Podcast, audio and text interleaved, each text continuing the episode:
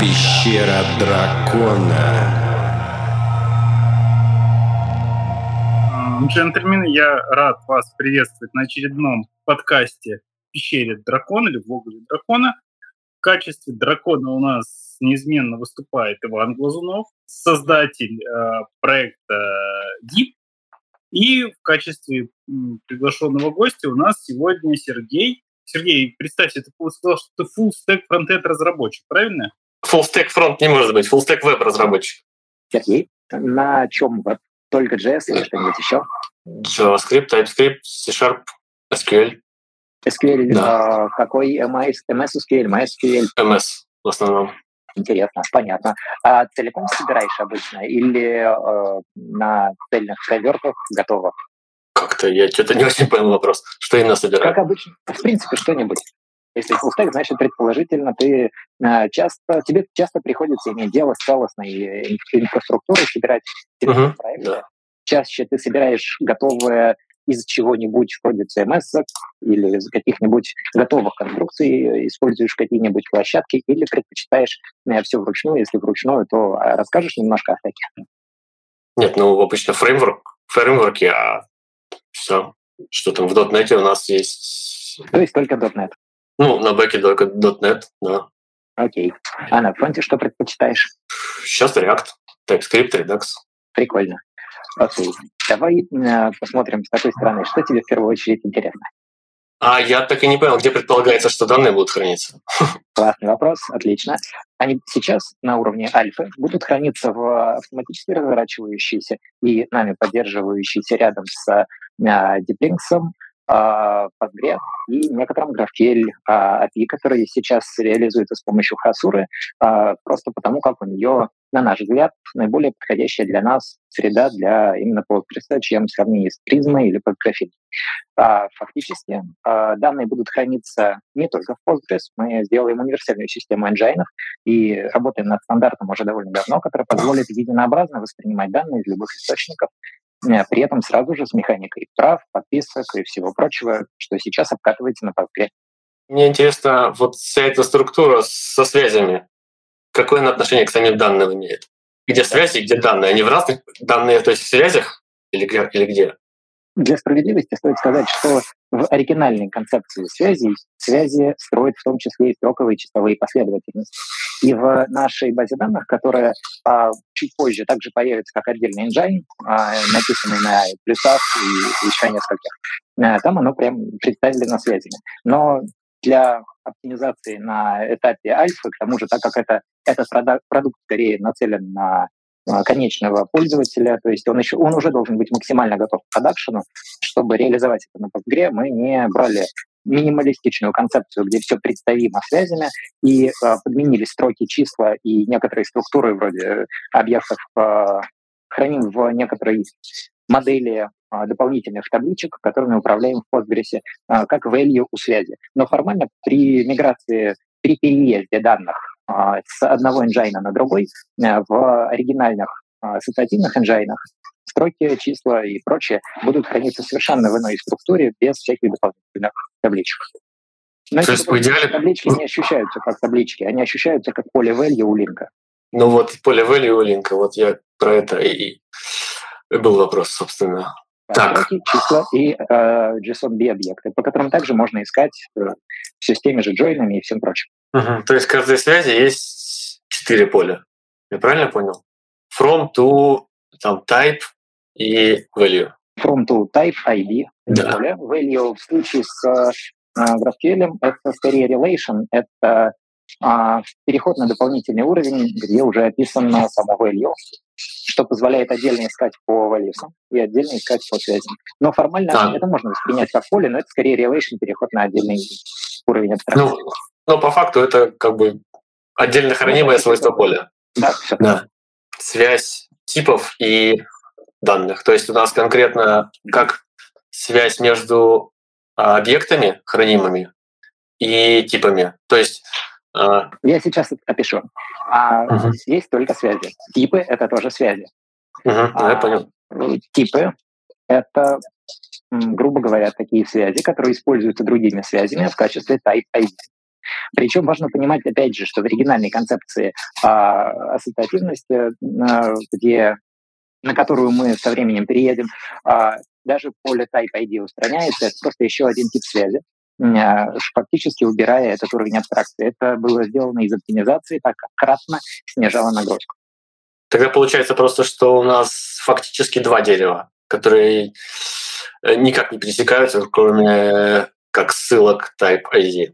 Фактически это ирония, что Type ID можно считать ссылкой, но мы не позволяем по нему строить деревья, мы не позволяем по нему а, делать а, а, Path индексацию. А, буквально оно является побочным решением, и если нужно реализовывать любые абстракции а, вроде каких-нибудь умных систем э, древовидных типов для описания научных дисциплин, то в идеале это делать самими связями, чтобы типы были плоскими так как самими связями можно описывать концепцию типов, и нет потребности в том, чтобы под типами была структура.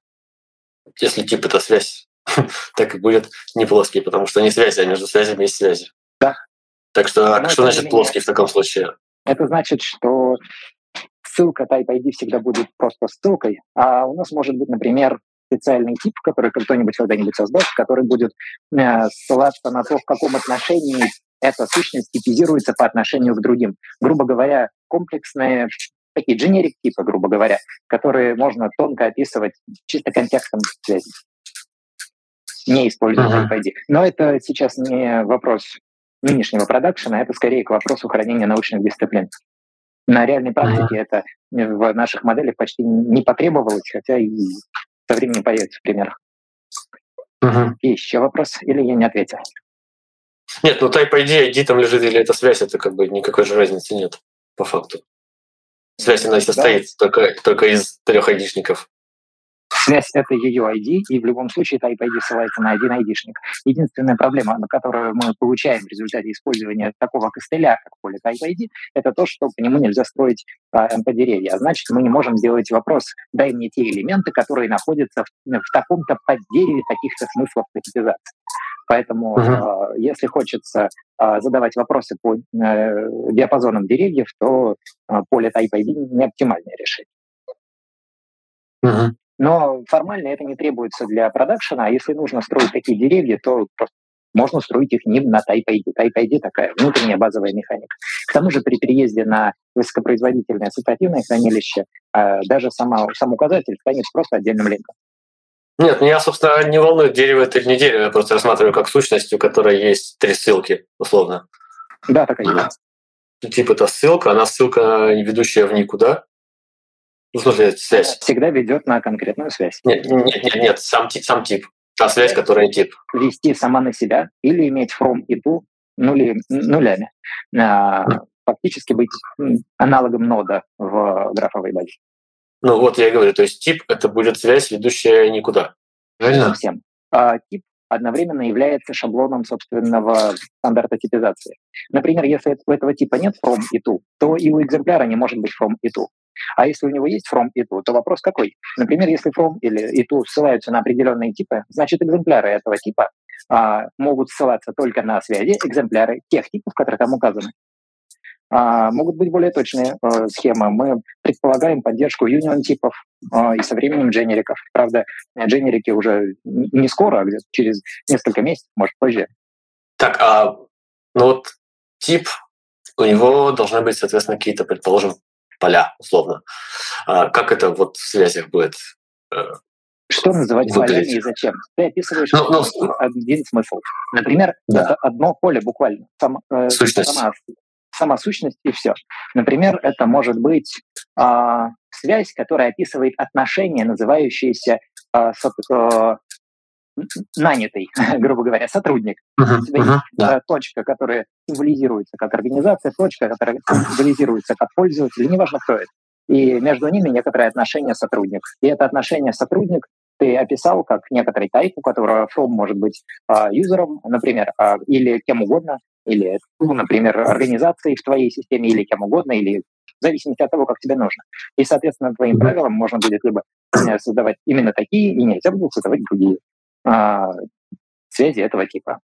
Фактически ну, для описания чего-то сложного нужно несколько типов.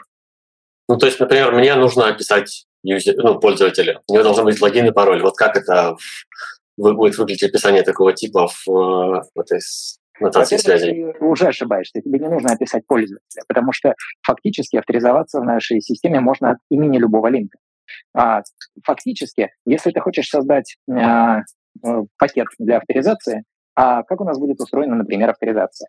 Фактически у нас есть хендлеры, которые реагируют на обстоятельства внутри и могут реагировать на э, поступающие запросы по роутингу. Фактически обрабатывать на любом языке поступающий запрос и реагировать как-либо внутри базы.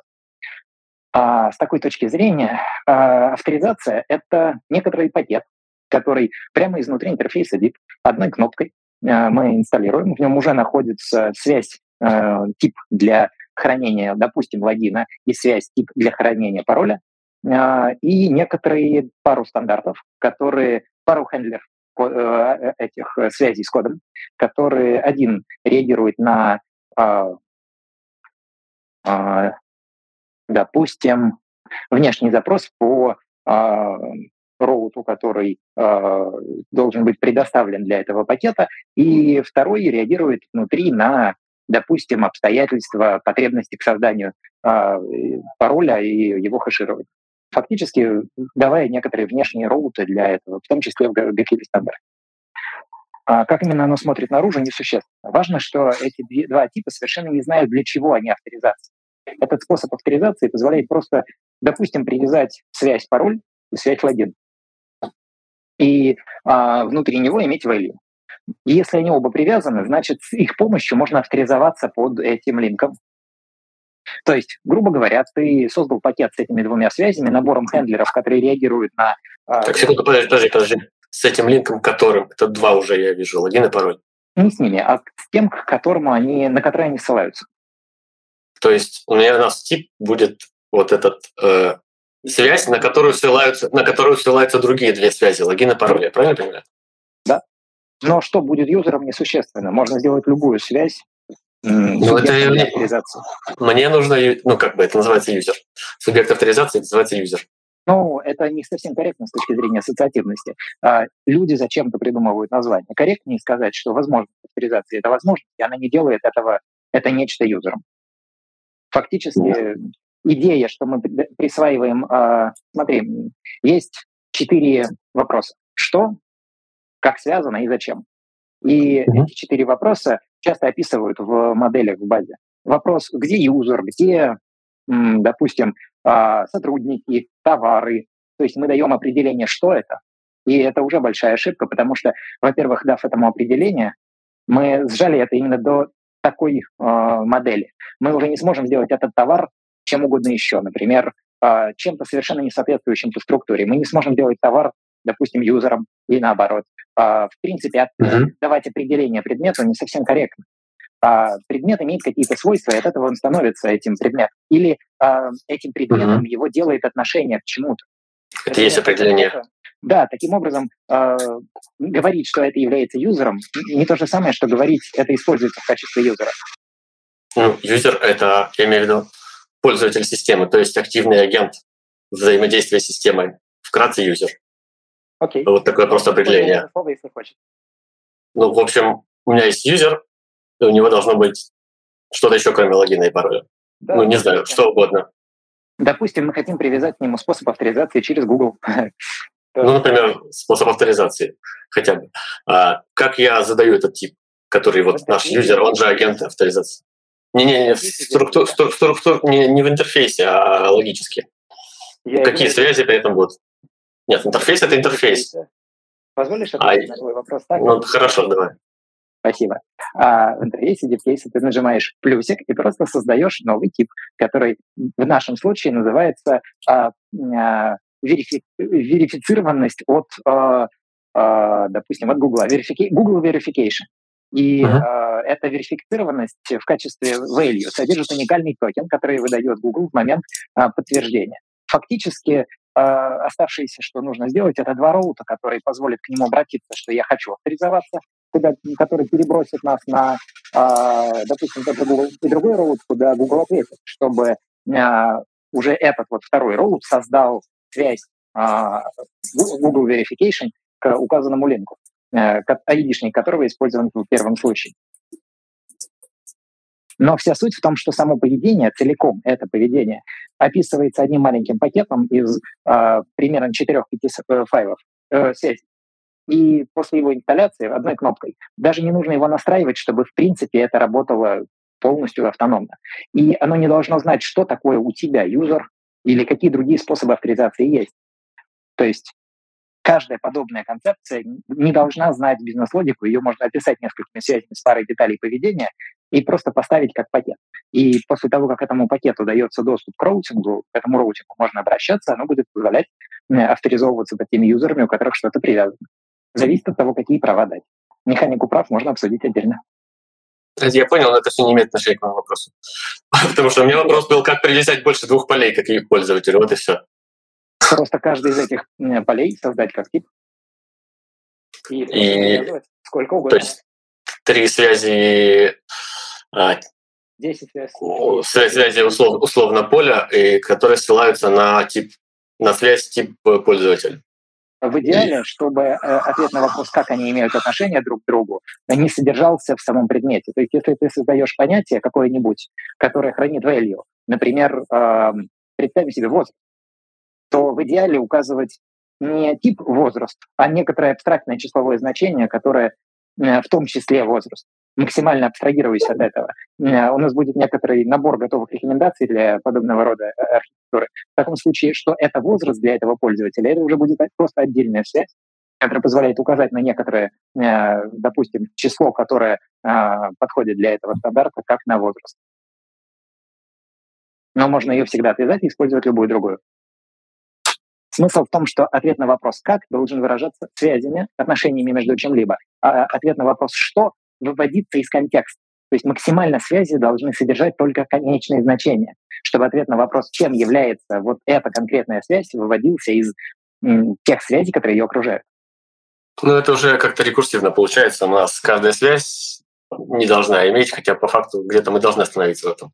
Я не сказал, что они не должны себя описывать. Я сказал, что ответ на вопрос «что это?» а, должно сводиться к тому, что не пересекается с окружающими смыслами. То есть э, этот предмет не является сам по себе юзером, э, хотя, конечно же, у него может быть тип юзера, но формально авторизоваться мы можем под чем угодно, хоть под тумбочкой, если у нее есть способ авторизации. И продавать как товар можем что угодно, и предметом нотификации может быть что угодно. Грубо говоря, э, вся механика привязывается к отношениям между э, сущностями. И с сущности максимально снимается их смысловая нагрузка. Я не ответил на вопрос. Попробуешь задать еще раз? Я попробую ответить лучше. Нет, но ну, в итоге, в итоге все равно мы, если у нас э, связь описывает тип связи, это все равно конечное значение этой связи. Да. Нам дальше некуда копать. Да, однако это не значит, что э, связи, которые на нее ссылаются, должны э, обязательно знать, как именно она устроена и э, что она именно юзер. То есть система авторизации не знает, что существует понятие юзер, как и э, система нотификации не знает причин, почему, в принципе, она взяла оттуда value и э, отправила в некоторый провайдер нотификации. Я понял. Я говорю, система авторизации, соответственно, должна мочь ожидать от э, юзера ну, или не юзер, как мы его назовем, что у него будет условно логин и пароль. А, то есть определенного типа жестко заданного с определенными смыслами. Где-нибудь уже слышал о том, как работают хендлеры в DIP? Нет. Представь себе, что можно хранить код в связях а, на любом языке. Представь себе, что а, если привязать такой код к некоторой связи, а, символизирующей провайдер запуска кода на каком-нибудь языке, например, на JS, C-Sharp, на чем угодно, а, то в рамках пакета, который нам поставил этот а, провайдер, есть э, ссылка на тот докер-образ, который нужно использовать для развертки и поддержания этого энджайна. Мы э, предложим несколько стандартов для того, чтобы дистрибьютировать подобные раннеры кода. А код, который там написан, можно будет привязать к определенным типам, чтобы он исполь, э, исполнялся в момент э, инсерта, апдейта или э, делита этих типов. А также э, можно будет его привязывать э, по диапазонам данных. Буквально говоря, найди а в случае, когда в этом диапазоне данных по а, Boolean expression, некоторому списку критериев, end, or, echo, greater than и прочее, э, по диапазонам деревьев, допустим, в этом дереве ниже, но не далее, чем а, вот на столько-то уровней и так далее. А, и когда там происходит некоторое событие, сделай вот это действие. Причем действия любые, которые могут быть написаны на любом языке, и к любому языку можно написать раннер. У нас в фоне работает небольшой оркестратор, который постепенно мы будем адаптировать к разным средам, в которых его поднимают, который этот код запускает. Да, и третий, третья причина для запуска кода. Если первая — это внутри пакета, прямо привязано к типу, может прилагаться код, который прослушивает события этого типа, то а, код может быть привязан к селектору, а еще может быть привязан к роутингу. Таким образом, реагируя на а, какие-либо внешние обстоятельства. Алгоритм этих внешних обстоятельств мы очень красиво повернули таким образом, что формально оно очень универсально совместимо. Оно поднимает такой раннер, и раннер уже сам решает, как взаимодействовать с некоторой внешней средой. В самом смысле, конкретный отдельно взятый хендлер может сам решить, как ему взаимодействовать с внешней средой. И это понятно. Вопрос в том, что он должен ожидать, что будет две, связи, логин и пароль. Он изначально привязан к тому пакету, который поставил эти две связи. Он изначально в момент, когда через него пытаются сгенерировать, а, допустим, JWT-токен авторизации, а, знает, что ему передали а, критерии для генерации JWT-токена, и он знает, как из этих критериев фактически что-то проверить. Ему, например, передали логин и пароль для входа, и он должен выдать JWT-токен в стандарте авторизации DIP. То есть он не будет знать про юзера, он знает только про свои связи, которые есть в рамках пакета, вместе с которым он поставлен.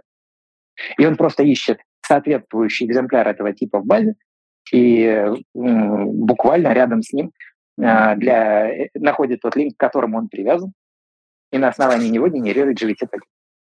Но он должен мочь ожидать, что там будут соответственно, соответствующего типа связи, соответствующего логин и паролю. Это код, написанный тобой, когда ты писал этот пакет. Эти ну, типы да, ты писал. И ты uh-huh. писал код, привязанный к этим твоим типам. И он знает про эти типы, и, конечно, он это не вопрос ожидает, он их ищет. Либо они есть, либо их нет. Что значит да. ожидать? Просто как ты вкладываешь сюда ожидать, если он просто делает запросы, получает результаты? И может не получить. Ну, это значит, что у этого элемента нету юзернейма и пароля.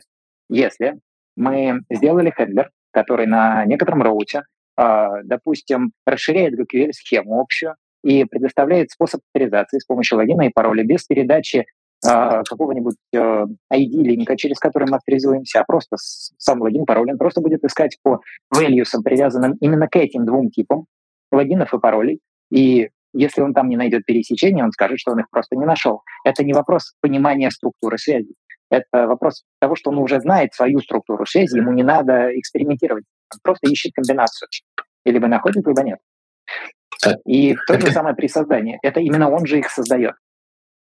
Это пока звучит как языки с динамической типизацией, когда ты создал поля и ожидаешь, что они будут.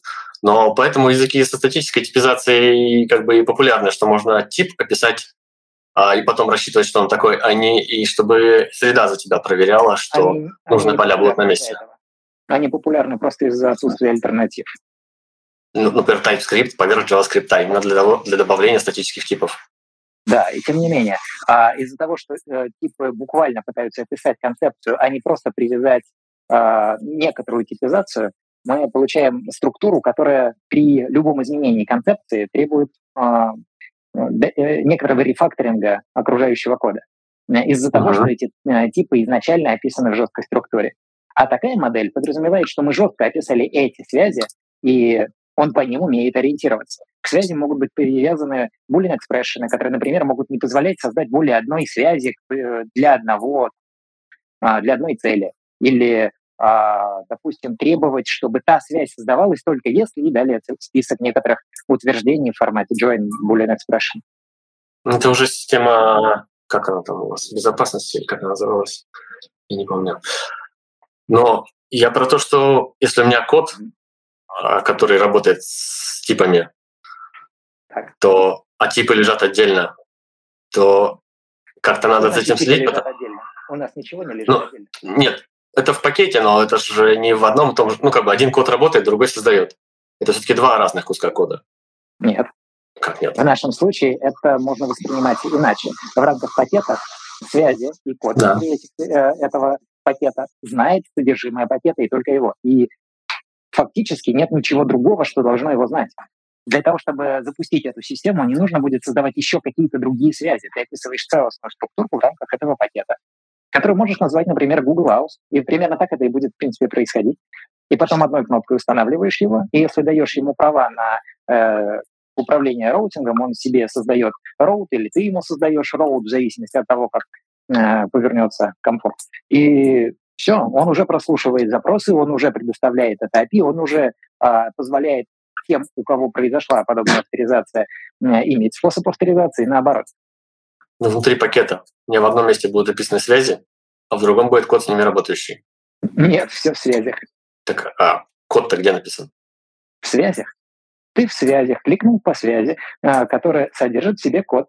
А, ты увидел ну, открытый редактор, полноценный буквально ide с подсветкой, с дебаггером в случае с JavaScript. Для остальных пока не доделывал, но там будет просто совместимый стандарт. И прямо здесь редактируешь поведение, прямо на ходу его тестируешь, на ходу прогоняешь эти тесты, видишь, как рядом создаются связи, ставишь брейкпоинты.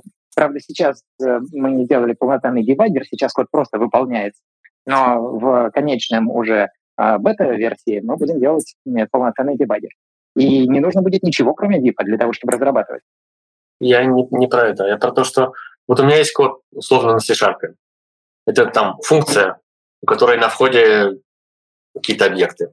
Нет, такого нет. А, ну, как бы, а с чем она работает? C-Sharp с другими не работает, только с объектами. Ну, что ж поделать, такого не будет. А, будет по-другому. А, будет код, который принимает в качестве импульса а, некоторые обстоятельства в связях, и это можно представить себе объектами, но чисто, те, чисто лингвистически это некорректно. На вход идет линк. Плюс э, хендлер может описать, какие еще ему нужны данные, и в таком случае при привязывании этого хендлера куда-либо он потребует, чтобы ему передали э, критерии для получения э, с помощью нашего Boolean Expression поиска по э, базе э, критерий получения каждого из ожидаемых значений. Фактически передаем а, критерий, и при каждом вызове хендлера хендлер сам уже заранее получил данные об окружении. То есть хендлеру не надо понимать а, окружение для того, чтобы работать с тем, что он затребовал для своего запуска. И на выходе он фактически является частью пакета, частью какой-то конкретной, созданной для чего-то конкретного механики. Поэтому он получил ряд связей, которые для него имеют смысловое значение. Ему даже не важно, почему они получили. Они так это понятно, что не важно. Типа. А тогда он неизвестно, как с ними работать он знает, зачем он их получал. То есть он говорит, мне нужно нечто, что я буду считать как юзер, но мне не важно, что это будет. Мне нужно нечто, что я буду считать в качестве, ну, например, а, его нынешнего состояния кошелька. И, а, или, допустим, символа кошелька, или, допустим, а, список его устройств для нотификации. Что-нибудь такое. И э, код, например, может в результате того, что получил эти данные, э, связать состояние кошелька со способом идентификации. И если это, например, пакет нотификации, который ты для себя делаешь на ходу для того, чтобы в результате того, что в платеже что-то случилось, создать идентификацию, то это будет маленький кусочек кода, который только принимает э, объекты, ладно, связи, которые э, тебе требовались, делает некоторые вычисления, создает сам связи своего же типа из своего же пакета с некоторыми э, айдишниками, которые он мог вычислить из входящих данных или запросить вокруг, зависит от механики пакета. Но фактически он получает на вход данные о связях, на выход mm-hmm. тоже выдает связи и умирает. То есть не умирает, продолжает висеть в э, облаках, э, поддерживаемый оркестратором, пока не посчитается ненужным и не будет остановлен. Это понятно. Почему? Что не так с объектом? Объекты просто сущность, имеющая свойства. Нет, а, это сущность, которая закрепляет эти свойства именно в этой структуре. А это значит, что если в одном месте мы ее закрепим, в других местах нам придется адаптироваться под изменение стандарта. Объекты как концепция а, — это способ а, описания, как и любой другой. Фактически в этом, в этом огромная разница ассоциативного подхода в хранении данных к XML, JSON, таблицам, буквально всему. Э, то, что большая часть структур, они, если их уже сделать какими-то, их болезненно менять на что-то еще. В случае с ассоциативностью это не так. Поэтому э, на уровне конфигурации код не, э, не должен в нашем случае иметь ничего в подобных неассоциативных структурах данных на вход. То есть любой код при, получает в качестве входных данных связи и порождает связи. Он Чем связь-то не объект? Любыми концепциями. А, хороший вопрос. Формально его можно представить себе объектом. Концепция «чем связь не объект» немножко ошибочна. Что угодно можно представить себе объектом. А, вот именно. Я поэтому и сказал, на входе объекты. А разница только в том, что а, Специфический это объект. может быть представлено как объект, но этот объект не отражает смысл. Он отражает минимальную единицу смысла, с помощью которой можно описать что-то э, атомарное. То есть mm-hmm. Благодаря этому объекты не мутируют, и их структура не меняется со временем.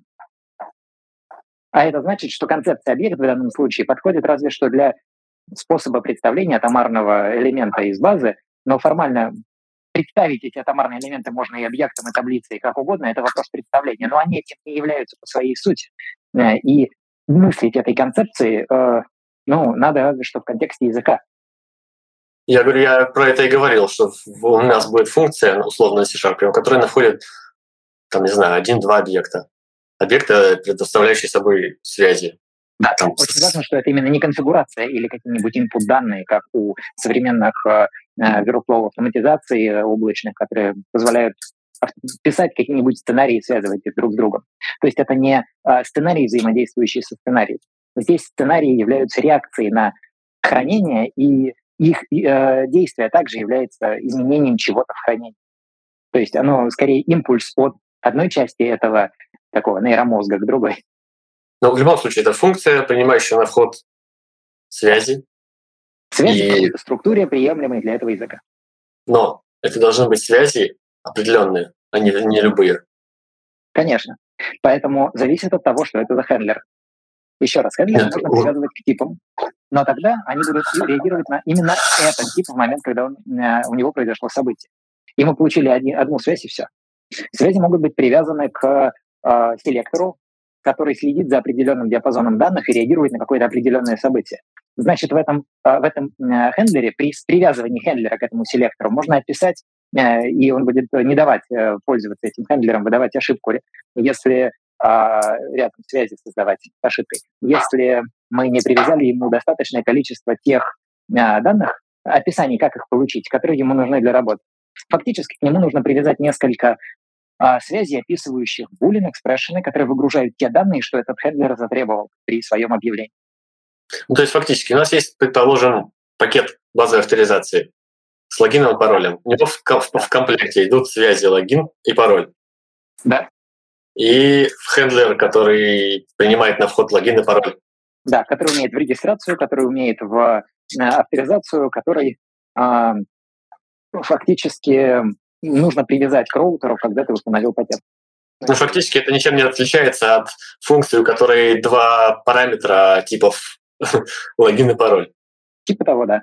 На уровне внешнего взаимодействия такое часто э, будет, но именно для работы с чем-нибудь внешним. Логин и пароль очень спорная конструкция. С точки зрения чего? С точки зрения безопасности? С точки зрения безопасности, в принципе, того, что мы можем очень интересные криптосхемы проводить через AUS, OpenAUS, фактически авторизовываться где угодно и через кого угодно. И сегодня эта идея пароля, даже идея просто смс на телефон или э, письма на почту э, как-то стабильнее. Идея помнить пароли но это лишь мое мнение. Ничто не помешает кому-то это делать, и, скорее всего, мы это будем поддерживать изначально, сделаем несколько демо таких пакетов. Порой просто как? Секрет key, который хранится в голове. Только поэтому он используется. Так что хранить secret key в, в, в доверительном месте, это значит доверять свои права кому-то еще. Поэтому... Да, поэтому, вероятно, для полноценных авторизаций мы работаем над а, блокчейн-engine ом, который позволит часть связей э, хранить не в основной базе или не в нашей links овой базе, а в некотором блокчейн-хранилище, в котором в которое как бы, которое подписываются использовать э, разные пользователи DeepCase-системы, и она становится как бы дополнительным хранилищем для определенного диапазона связи. К ним можно также делать запрос, как и к остальным, фактически пересекая эти запросы, но э, оно не подвержено э, подмене. Для любых целей вроде авторизации и прочего э, подобного рода вещи будут чисто стратегически полезнее. И, вероятно, даже их не придется хранить непосредственно на том устройстве, э, которое будет у конкретного пользователя гиба. то есть в его хостинге, а вот в этой распределенной сети блокчейн-хранилища. Маленького, чисто по какую-то конкретную задачку. А вместе с пакетиком даже, возможно, поставляющимся. Мы пока это mm-hmm. не додумали. Но, в принципе, да, можно создать пакетик просто с авторизацией логина пароля. Следующий вопрос. Итого, получается, есть э, граф, или как это назвать, дерево, не дерево, из этих, в общем, облако связей, скажем так. А, да, которые, опять же, делятся на два типа. Данные и типы. Я не уверен, что они делятся на них. Типы тоже связи. Зачем, зачем, зачем тебе это деление? Вот сейчас ты об этом думаешь, для чего? Ну, мне надо как-то знать. Зачем? Чтобы пользоваться? Нет. Тебе надо было знать, чтобы пользоваться, потому что ты писал код, который должен пользоваться этими концепциями. А теперь тебе не надо писать код, который пользуется этими концепциями, потому что если один раз написан такой пакет, тебе больше не надо знать, как это делается. Так если... Уровень реиспользуемости настолько выше, что тебе не нужно писать код, который дружит код с кодом, а значит, тебе не нужно дружить концепции с концепциями. Ты можешь просто исходить из тех или иных событий или из присутствия или отсутствия связей. Нет, ну если у меня есть, условно, данные о клиенте или о сотруднике, там имя, фамилия, отчество, то мне это наверняка нужно в разных местах использовать. Поэтому мне надо ожидать, что там есть эти поля в таком-то типе. Расскажи то мне есть... об этих разных местах. Я гарантирую, что это заблуждение, но давай поговорим. Ну, условно, нам надо писать ему письма, в которых мы называем его по имени, фамилии, отчеству. То есть у тебя и... есть некоторый набор универсальных способов обратиться. И ты себе да. сам а, создал набор а, сборщиков данных. Просто три связи. Получение полного ФИО, получение короткого имени, получение, допустим, а, полного определения пользователя со всеми его uh-huh. параметрами. А, сделал это просто тремя связями. А да. теперь с помощью ты можешь, привязывая их к некоторому селектору, в том месте, где тебе нужно будет а, делать отправку, а, не думать о том, как это извлекать в принципе. Но мне их надо написать сначала. И каждая из них должна ожидать, что там есть имя, фамилия и отчество. Исходить из возможности их существования в определенном месте. А когда ты решишь, что может существовать и другие связи, какие-нибудь, например, ты добавишь псевдоним. Никто и нигде может этого не узнавать. Но завтра я решу, что мне не нужно отчество, и мне придется все эти хендлеры переписывать в любом случае. Не все эти хендлеры, а, а только то место, где ты непосредственно к этому привязался. И фактически вот, никто да. не мешает тебе не привязывать к этому весь функционал. Но что еще интереснее, ты можешь увидеть всех, кто к этому привязан, одним запросом. Потому что в коде ты никогда не будешь использовать название э, конкретных э, связей для того, чтобы ими оперировать. Ты всегда это будешь делать с помощью правил на уровне э, селекторов, а, и входящих данных для хендлеров. То есть, ну, если ты захочешь это изменить, тебе придется просто поменять структуру э, реакций и способа получения. Но это не повредит ну, никакому коду. Ну вот, когда я буду писать эти селекторы внутри, мне нужно будет знать, что уже есть, что входит в тип, какие, что может быть, что можно выбрать этим селектором. Соответственно, должен быть тип. И ты можешь его в это время сразу видеть на экране, тех, кто там есть сейчас. То есть типы все-таки отдельно от данных. Нет, ты можешь видеть, какие сейчас в данных используются типы в этом месте, но это не обязательно прямое соответствие.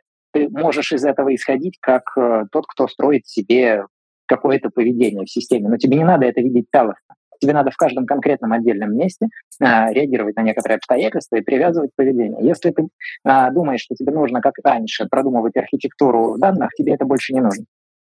Так ведь нужно. Как я иначе обращусь к ним? если я не знаю, есть ли, ну, Тебе не, не знаю, какие они. В целом, тебе достаточно убедиться, что они есть.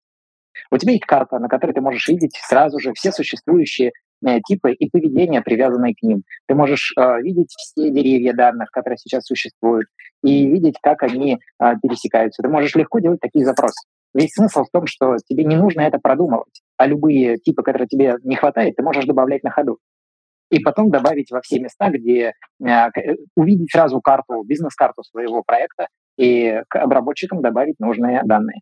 То есть, то есть это типа, не то, что есть. нужно учитывать заранее. Конечно, есть. Ну, иначе бы это слово не использовалось.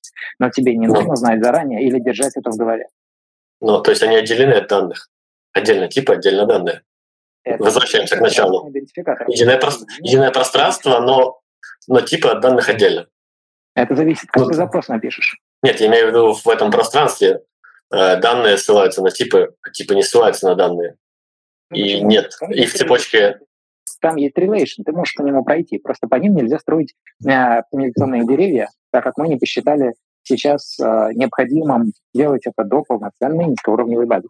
Э, типы не ссылаются на э, данные только с точки зрения деревьев. По ним нельзя их строить. А с точки зрения GQL ты можешь проходить relation как со связи на ее тип, так и с типа на ее связи, которые ее воплощают. Ну, просто это смысл не будет иметь. Ну, Я не могу перейти из типов связи, а из, из типов данные, а из данных обратно в типы такую цепочку строить, как бы я понимаю, что я могу, только это будет бессмысленно. Для кого-нибудь может осмысленно. Я могу предположить несколько схем, когда это полезно. Когда у нас динамическая типизация в каком-то месте, типы создаются на ходу для э, утилитарных нужд, и переходы между этими множествами могут быть полезны. Ну, я имею в виду, я не могу, например, с типа в данные, потом в типа, потом обратно в данные. То есть какие еще данные бывают такого типа, как тип вот этого? Это да, можешь. Ты можешь сделать запрос, получи мне вот это и вот это, и увидеть два множества на экране, и увидеть, как они пересекаются. Ты можешь сказать, найди мне все связи, которые э, между ними есть, которые э, как-либо их связывают, и они подгрузятся еще рядом третьим запросом, а ты увидишь, как они пересекаются. То есть это просто аналитически как инструмент может быть полезно. Но при этом э, благодаря тому, что типы не описываются цельными моделями, вроде объектов, таблиц и прочее, э, каждый тип э, описывает те структуры смыслов, которые нужны этому пакету, э, и это позволяет не думать на этапе привязывания пакетов к пакетам о том, какие там еще в других местах типы используются. Ты можешь просто сказать в своем бизнесе, что когда здесь это происходит, в своем проекте, создай там вот это. И он просто продолжит достраивать эти связи. И ты всегда по связям сможешь понять, как это происходило. Если я хочу использовать существующие. Условно, у меня есть пакет вежливых писем, которому нужны имя, фамилия и отчество. Как я его поставлю? А, вопрос про интерфейс, про юзабилити, про механику, про что? Ну, про то, что он должен знать, что там есть имя, фамилия и отчество в, Нет, в среде связи. Ему они нужны внутри. А ему как он будет работать? Ему нужно внутри то, как он будет обращаться к кому-то. А концепция имя, фамилия и отчество, она, ну, как бы это сказать, а у кого-то есть, допустим, псевдоним и, а, и все. А, это зависит от того, как ты конфигурируешь внешние приемники данных. Но сам этот код не будет обращаться в поисках имени, фамилии отчества. Он может заявить, что ему нужны эти данные. А то, где ты его привязываешь, ты можешь э, передать ему способы получения этих данных в рамках твоей бизнес-структуры. То есть, ну, то есть по факту... ты это привязываешь, тебе нужно найти эти данные и передать на них селектор. Но э, по факту, да, это всего лишь вынесено на уровень базы данных. Да, я понимаю, но получается у пакета будет внешний интерфейс, объявляющий, что ему нужны имя, фамилия, отчество. И, соответственно, я должен буду обеспечить ему доступ и маппинг этого интерфейса к моим связям. То есть оно уже не само, и они уже должны, получается, знать друг о друге, и у меня уже есть отдельный код или что-то для маппинга, нет, а. нет кода для маппинга, у тебя есть связи для маппинга, которыми ты описываешь, а, какими boolean экспрессионами. Есть код, лежащий в виде связей. А, есть вот. связи, есть одна связь с boolean expression, которая позволяет уточнить это с помощью а, фактически запросов. А, но это не код, на понимающий, о чем этот пакет. Это некоторая интуитивная структура, которой ты можешь пользоваться прямо из интерфейса и со временем чуть ли не линию мышкой рисовать. Маппинг, ты не должен ничего понимать, он должен понимать, что куда смапить. Ну да. Собственно, но это фактически маппинг-код. Да, так и есть. Код маппинга. Ну, то есть то, что я сказал. Итого, мы, чтобы поставить пакет, нам, нам нужен маппинг. Код для маппинга.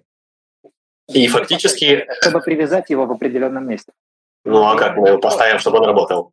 Это код маппинга. Мы нажмем кнопочку Install, мы выберем пакет, он проинсталируется, uh-huh. мы увидим эти связи, а, мы выберем этот хендлер, а, скажем, привязать его вот в этот момент, когда здесь происходит, сделай вот это, а, и в этот момент рядом появятся связи, которые будут иметь четкие названия, которые задал этот пакет, буквально селектор name, селектор first name, селектор second name и так далее. И их нужно заполнить, чтобы этот хендлер, в принципе, работал.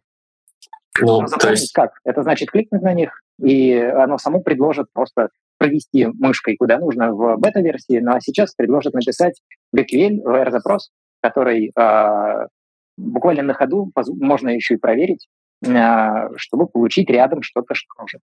Ну, фактически это получается то же самое, что я устанавливаю пакет в шарпе, потом я пишу код для маппинга только через Далеко не то же самое. визуальный интерфейс, который был в Visual Basic, где то же самое мышкой программирование было. Я бы сильно поспорил, что оно было именно так, так как, опять же, закрепленные концепции. Там были произвольные поля, которые ну, названы для они понятности каким-то образом. Да, они не названы, и после этого, если вдруг меняется их структура, это приводило к тем же проблемам. Нет, это даже рядом. А каким? Ну, только что они не по имени, а по селектору. И того, это код, а, потому что селектор. Это вопрос разницы ссылок. Э, фактически, а, ты помнишь, какая там была ссылочная модель? Такое кастом поле могло ссылаться на какое-нибудь другое, а, другие данные в другом месте? Любое, что по интерфейсу подходит. Окей. И это было программно, очевидно, ссылкой, или это было значением, которое надо интерпретировать? Где как? Там можно было, говорю, где как, можно было и так, и так. Окей, и ты помнишь, а, как осуществлялся там переход от буквально одиночной ссылки на множественную или создание one-to-many, many-to-one? Ой, вот это я не помню. Я просто не в курсе о существовании таких систем. И везде, где я изучал, разве что я не встречал тот визуальный интерфейс, о котором ты говоришь, Visual Basic, а, просто потому как ни разу и нигде никто не говорил о том, что а, там что-то большее, чем сам Visual Basic, грубо говоря. А он не мыслил отвязанными от структуры концепциями. Нет, смысл в том, что сама идея программирования без кода, она была, но она не взлетела, потому что это Мы неудобно. Мы делаем программирование без кода. Это ложное утверждение. Нет, я имею в виду даже часть программирования которая устанавливает там связи и прочее. без кода. Связи не программирование. Программирование остается программированием. Мы пишем код, и он делает что-то. Связи, как и эти селекторы, это всего лишь способ работать с данными.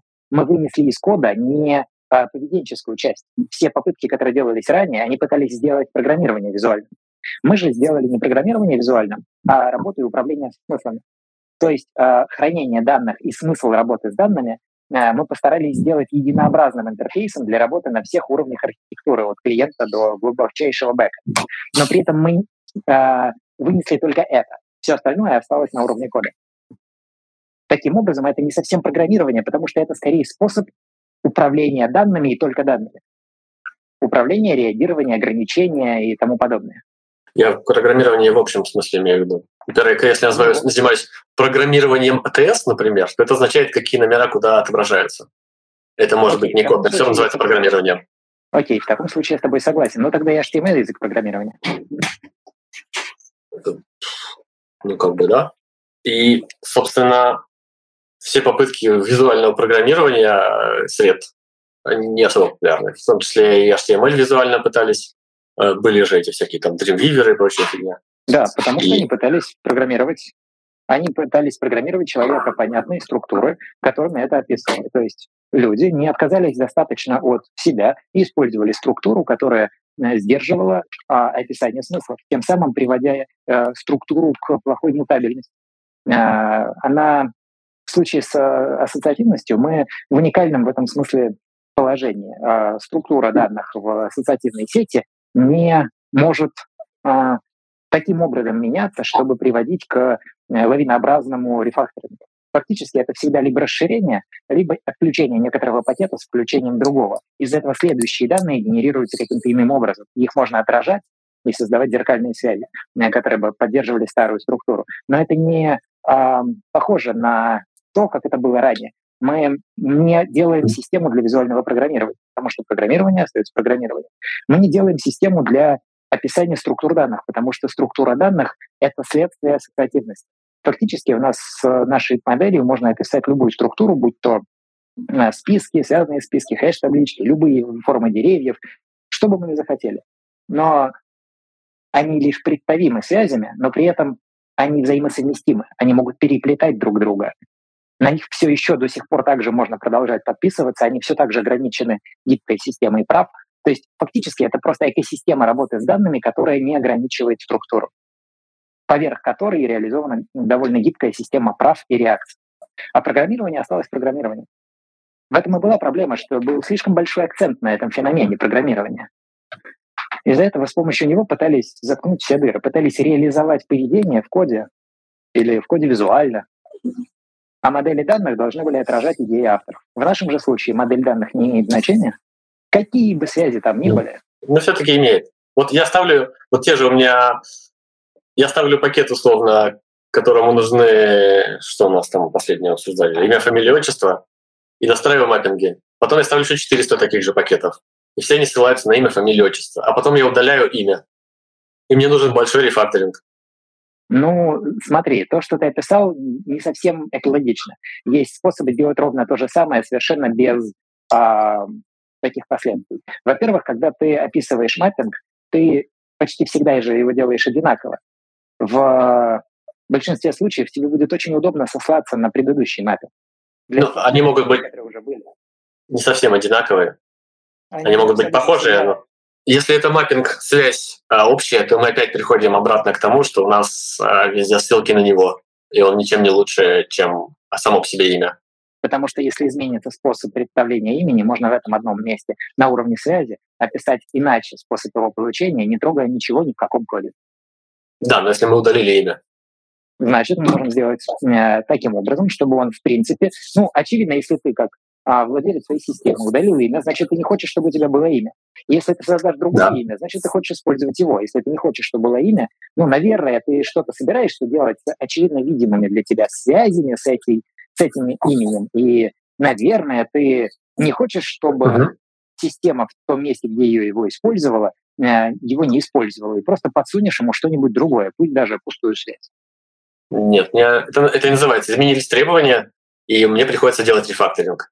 По новым требованиям я не имею права иметь имя, и мне приходится все модули, работающие с именем, править. Но это неправда. Маппинги. Это Почему? Потому что ты не правишь все. Тебе не надо учитывать все те места, где используют этот способ получить данные.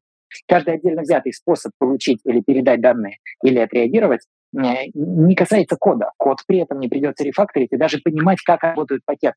То есть если у тебя был, э, были места, которые использовали этот э, тип данных, например, имя, э, где бы то ни было, то а, формально ты просто изменяешь способ поиска в этом одном месте. На что я его меняю? На то, на что ты решил в своей системе. Но тебе не нужно учитывать, как все остальные дальше на это будут реагировать. Просто теперь в этом месте получается то, что ты скажешь. Рефакторинг — это э, структурный анализ того, всех зависимостей, которые были затронуты в результате того или иного произошедшего или будущего изменения. В нашем ну. случае этот анализ не требуется. Требуется всего найти по прямой связи, которая уже выявлена, и подобные меня... отношения между зависимостями вынесены из кода таким образом, что их можно контролировать, не э, знакомя концепции друг с другом. Так в коде код рассчитывает, что есть имя, фамилия, отчество. А мы решили заменить их все на одно поле full name, условно. Значит, все модули надо переписывать, проводить большой рефакторинг. А как? просто описать другой способ получения по тем же селекторам. Ну, чего получения? Если они все рассчитывают на три, условно три входных параметра в функциях, что мне с ними делать-то, если не переписывать? А он теперь один. Это зависит от того, э, в какой момент ты спрашиваешь. Если на этапе альфа, то, скорее всего, ты просто к этому одному имени все равно подключишь э, некоторый зеркальный э, пакетик обработчик, который будет разбивать его на три потому как у тебя есть структура, которая от этого зависима. И оптимизация с целью уменьшения количества данных довольно странная оптимизация. Я очень я, я честно, с точки зрения опыта не встречал. А это вот, не оптимизация. Если ты решил переделать способ хранения, то нет смысла избавляться от имени или чего-либо еще. Если тебе нужна строка, которая бы включала в себе их все, то почему бы просто не а, реагировать на их изменения с помощью буквально какого-то готового пакетика, который умеет объединять строки из, по некоторому селектору, и а, складывал бы рядом, привязывая к ним некоторый а, full name. Просто ну, потому что я внезапно понял, что я живу в мире, и не у всех есть имя, фамилия, отчество, как три конкретных mm. и фиксированных слова, и у них может быть э, три фамилии и ни одного имени, и разделять это бессмысленно. Да, но ты же не собирал все эти системы. Ты не пишешь код всех этих пакетов. И они не знают понятия имя, фамилия и прочее лабуда. И если зачем-то ты ввел это понятие, ты, конечно, в тех местах, где ты его ввел, можешь его убрать. Но в большинстве мест, где ты передавал готовую строку с, например, характеристикой субъекта, э, его некоторым наименованием, а, скорее всего, ты просто будешь передавать строку, как к нему обращаться. Так, а... Грубо говоря, линк с вычисленным значением. А значит, не важно, что у тебя там в источнике, важно, какой селектор ты напишешь. Тебе придется править только селекторы, следящие за этими данными. Так, нет, а если у меня есть... ты что-то получал, ты получишь снова то же самое, что и требовалось. Мне просто более сложный пример. Для, да. это, для кода трудно придумывать, поэтому, предположим, они всем нужно имя, фамилия, отчество. Ну, вот так они написаны. Ну, хорошо, пусть они пакеты, это мой код, он не пакетами будет, а где он будет тогда? Если это же мой код. У меня уже написана система, она работает. Но мы вышли на международный рынок, вот именно. Мы вышли на международный рынок, система уже работает, и тут мы поняли, что не везде есть имя, фамилия, отчество. Решили менять на full, на full name. Ничего вы не решили менять на full name. Бредовая идея. Зачем что-то менять? Объясни концепцию. Почему не сделать это поле просто опциональным и не добавить других? Какой? Почему не Какой из них? Э, критерий получения? Какой из полей? Смотри. У меня есть пакеты, которые обращаются иногда по имени, отчеству, иногда по фамилии, а иногда Нет, по... Стой, стой, стой, стой. Откуда ты это взял? Я уже много раз говорил, что селекторы определяют, кто куда обращается. Пакеты не обращаются. Он не обращается в базу, он обращается к пользователю. Он пишет письма, словно. И обращается к пользователю либо по имени, отчеству, предположим, либо по фамилии а. и имени, либо еще как-то. Окей, еще раз, к нему был уже привязан обработчик, который уже на тот момент знал, как получать что-то. Ты добавил новый да. способ хранения имени. И, например, на уровне приложения а, своего клиентского какого-нибудь добавил, а, а, заменил три поля, а, которые были раньше, на одно. И сделал да. так, что теперь, когда ты его редактируешь, он сохраняет это буквально в специальную связь, которая хранит только full name. И тебе ничто не мешает взять те места, которые раньше были селекторами по этим трем полям, и буквально просто сделать, чтобы или ищи вот здесь, потому что Bullx отлично поддерживает подобное. Но, но, но весь код каждого из обработчиков, которые раньше принимали три параметра, мне придется переписать. Ни один из них ну, не принимал три параметра. Большинство как? из них э, нуждались в конечном счете в шаблоне, который принимал имя, например, полное. Или если у тебя есть заполнение документов, давай воспримем, э, о, классно, 1С, тебе нужно буквально ФИО, отдельное имя, фамилия, отчество. Конечно, в этом случае ты не сможешь туда передать такое, и ты, ну, очевидно, в таком случае этот алгоритм просто не сможет у тебя работать, но ты это сможешь, вот именно. потому что он и не отреагирует на это.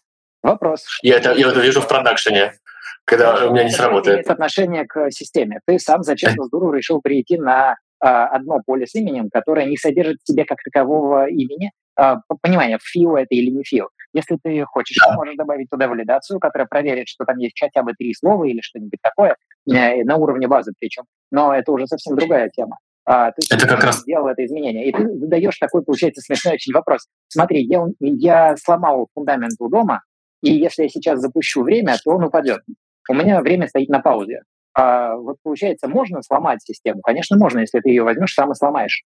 Но формально, если ты развиваешь систему здоровым образом, то зачем тебе добавлять поле с а, одним именем, если ты знаешь, что у тебя есть сейчас вот это, и ты можешь просто продолжать это развивать? А как я буду развивать, если мне нужно людей без имени в систему заводить? Только с фамилией и отчеством условно. Мне надо менять систему. Требования меняются постоянно ты, в любой живой системе. Подвох. Ты, честно говоря, играешь в очень странную игру. Ты а, приводишь не проблему, из-за которой в связи с изменением бизнес-логики надо менять код, а проблему, из-за которой само изменение бизнес-логики противоречит самой бизнес-логике как таковой, а бизнес-логики как таковой и не может быть. Потому что как ты из одного поля в принципе сделаешь заполнение документов, в которых нужно отдельно фамилия, имя, отчество. То есть это даже не проблема на уровне типа, это проблема на уровне бизнес-логики, которую кто-то зачем-то вот такую придумал. Ну, ниоткуда и ниоткуда. Ты сначала сам определись, откуда, и я скажу, как ты это сделаешь. Так нет, я говорю, э, мне надо будет, значит, переписать всю логику, которая рассчитывала, что будет есть три поля. Чтобы там поменялись шаблоны условно, там, чтобы поменялось еще что-нибудь. Очевидно, Вы... если меняется бизнес-логика буквально противоречия предыдущей, то это не, смотри, да. словом рефакторинг обозначают все все по-разному. Но давай попробуем а, свести это к какому-то определению. Когда мы говорим об изменении, которое меняет логику, бизнес-логику, в нем да. есть э, усилия, нужные для того, чтобы произвести само качественное изменение, и это особо рефакторингом не назвать. Это цена реального изменения. А ну, да. то, что приходится заплатить за то, чтобы мутировать с одной структуры на другую.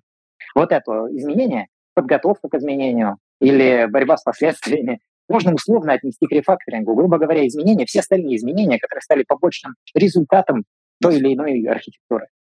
И в данном конкретном случае то, что ты описываешь, это ну, просто изменение бизнес-логики как таковой. Это не изменение бизнес-логики, из-за которой мы вроде бы вошли в противоречие с предыдущей на уровне смысла, на уровне, на уровне кода, на уровне механики, а не на уровне смысла. То есть э, то, что ты описываешь, это уже конфликт на уровне смысла. Тут э, сама бизнес-логика предыдущая не сработает как смысл. А так в том смысл. Надо переделать. Конечно. Рефакторинг — это когда мы меняем бизнес-логику.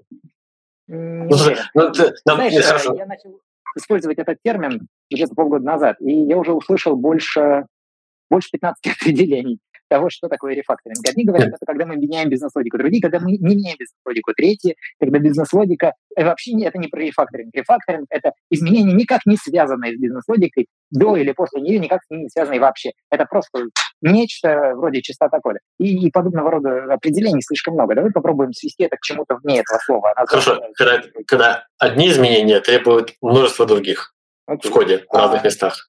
Окей. В нашем здесь случае, если у тебя есть получение имени, фамилии и отчества, то селектор для их получения ты всегда можешь переписать. И если у тебя появится другой источник для них, например, ты будешь знать, как из фулнейма достать имя, фамилию отчество, окей. Но если ты фактически привязал свой код к этим трем концепциям, то этот код умеет работать только с этими тремя концепциями, но что ж поделать, mm-hmm. зачем-то ввели лишние концепции. Однако для их изменения не потребуется, как это правильно сформулировать, код больше не должен знать о том, а, почему и как все связано.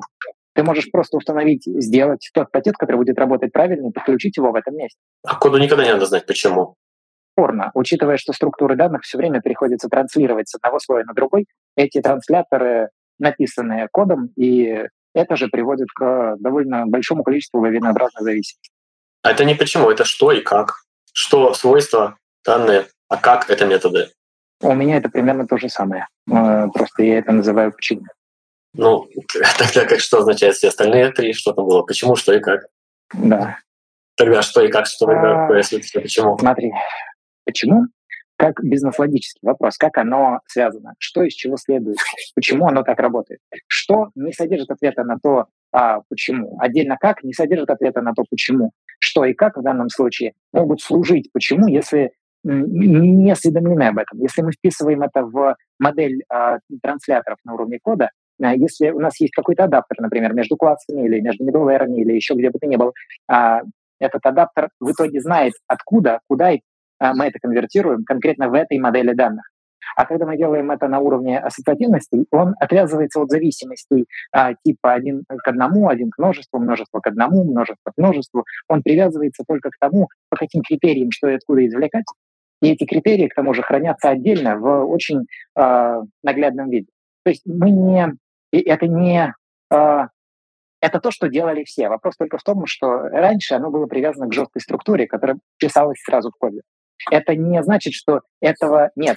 Это буквально те же самые адаптеры, те же самые слои э, трансляции с одной структуры на другую.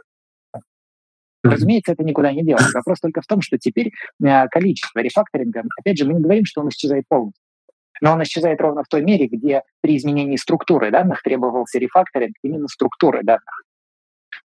Потому что если вдруг у нас появляется больше связей, их просто появляется больше.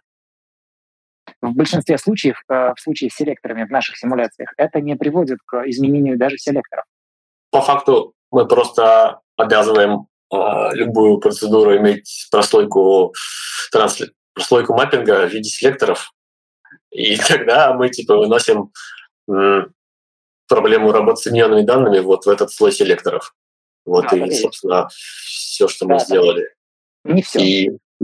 Благодаря этому мы туда же выносим бизнес-логику прав, а бизнес-логику причинно-следственных реакций. То есть в коде остается только само действие. VQLIP позволяет очень хорошо контролировать права на изменение, получение данных. А, мы буквально контролируем то, насколько э, ну, ты, ты где-то уже читал о том, как у нас устроены права, или слышал подкаст? По-моему, нет. Представь себе, что мы по ассоциативному графу строим деревья. А угу. Потом по этим деревьям можем задать вопрос. Например, а, есть ли выше а, а, в этом дереве, в котором мы находимся, неважно, сколько там таких деревьев, право, которое бы распределялось по этому дереву и давало бы нынешнему юзеру э, доступ к действию селект. Это мы можем сделать примерно за 3-6 джойнов в зависимости от э, того, как это записать. И это встроено в систему. Мы буквально на уровне системы связями контролируем права видимости, права изменений данных. Ну, в общем, предикат с селектором внутри, понятно. Да. И, собственно, в чем особенность? собственно, по-моему, везде так, если было дерево. Скажи, где это везде делают? Везде, где... Ну, просто обычно это дерево какой-нибудь ролей, и по нему только вычисляется. Потому а... что структура данных ограничивает. И выйти за концепцию ролей не получается. Да, собственно, а почему бы еще вдруг не делать иначе? А потому что не начано. Да нет, роль это просто набор прав, объединенных вместе. Вот и все. Не особо разница. Если а что же это? это было так. Это набор прав, который распределен по коду. Код осведомлен о том, почему это так. Нельзя сделать так, чтобы структура и механика прав поменялась без изменения какого-либо кода. А, и это часто переплетается с тем, как именно те или иные API работают.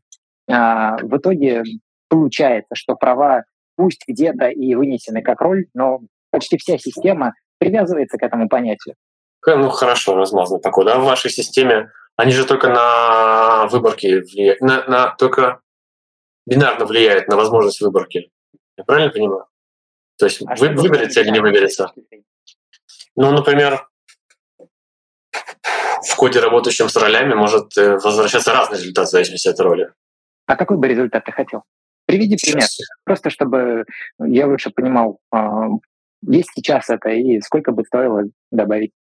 Формально мы можем сделать абсолютно любую выборку причин. Мы можем дать определение, какие правила заблокировали или разрешили. Мы можем давать эту информацию на основании тех или иных критериев. То есть формально причин, почему бы так не делать, нет. Ну, например, если прав на что-то нет, то в зависимости от роли можно разные сообщения ошибки выдавать. Да, конечно. Вы предлагаете заводить в виде связи сами сообщения? Просто к правилам а, ну, гибкая система правил. Она позволяет с помощью селекторов по диапазонам данных описать для этого диапазона objects а, с некоторыми Boolean критериями а, на, а, на, для некоторого диапазона пользователей, на некоторый диапазон действий а, ссылаются селекторы, и это правило буквально говорит, что эти юзеры могут сделать некоторые действия с некоторыми объектами.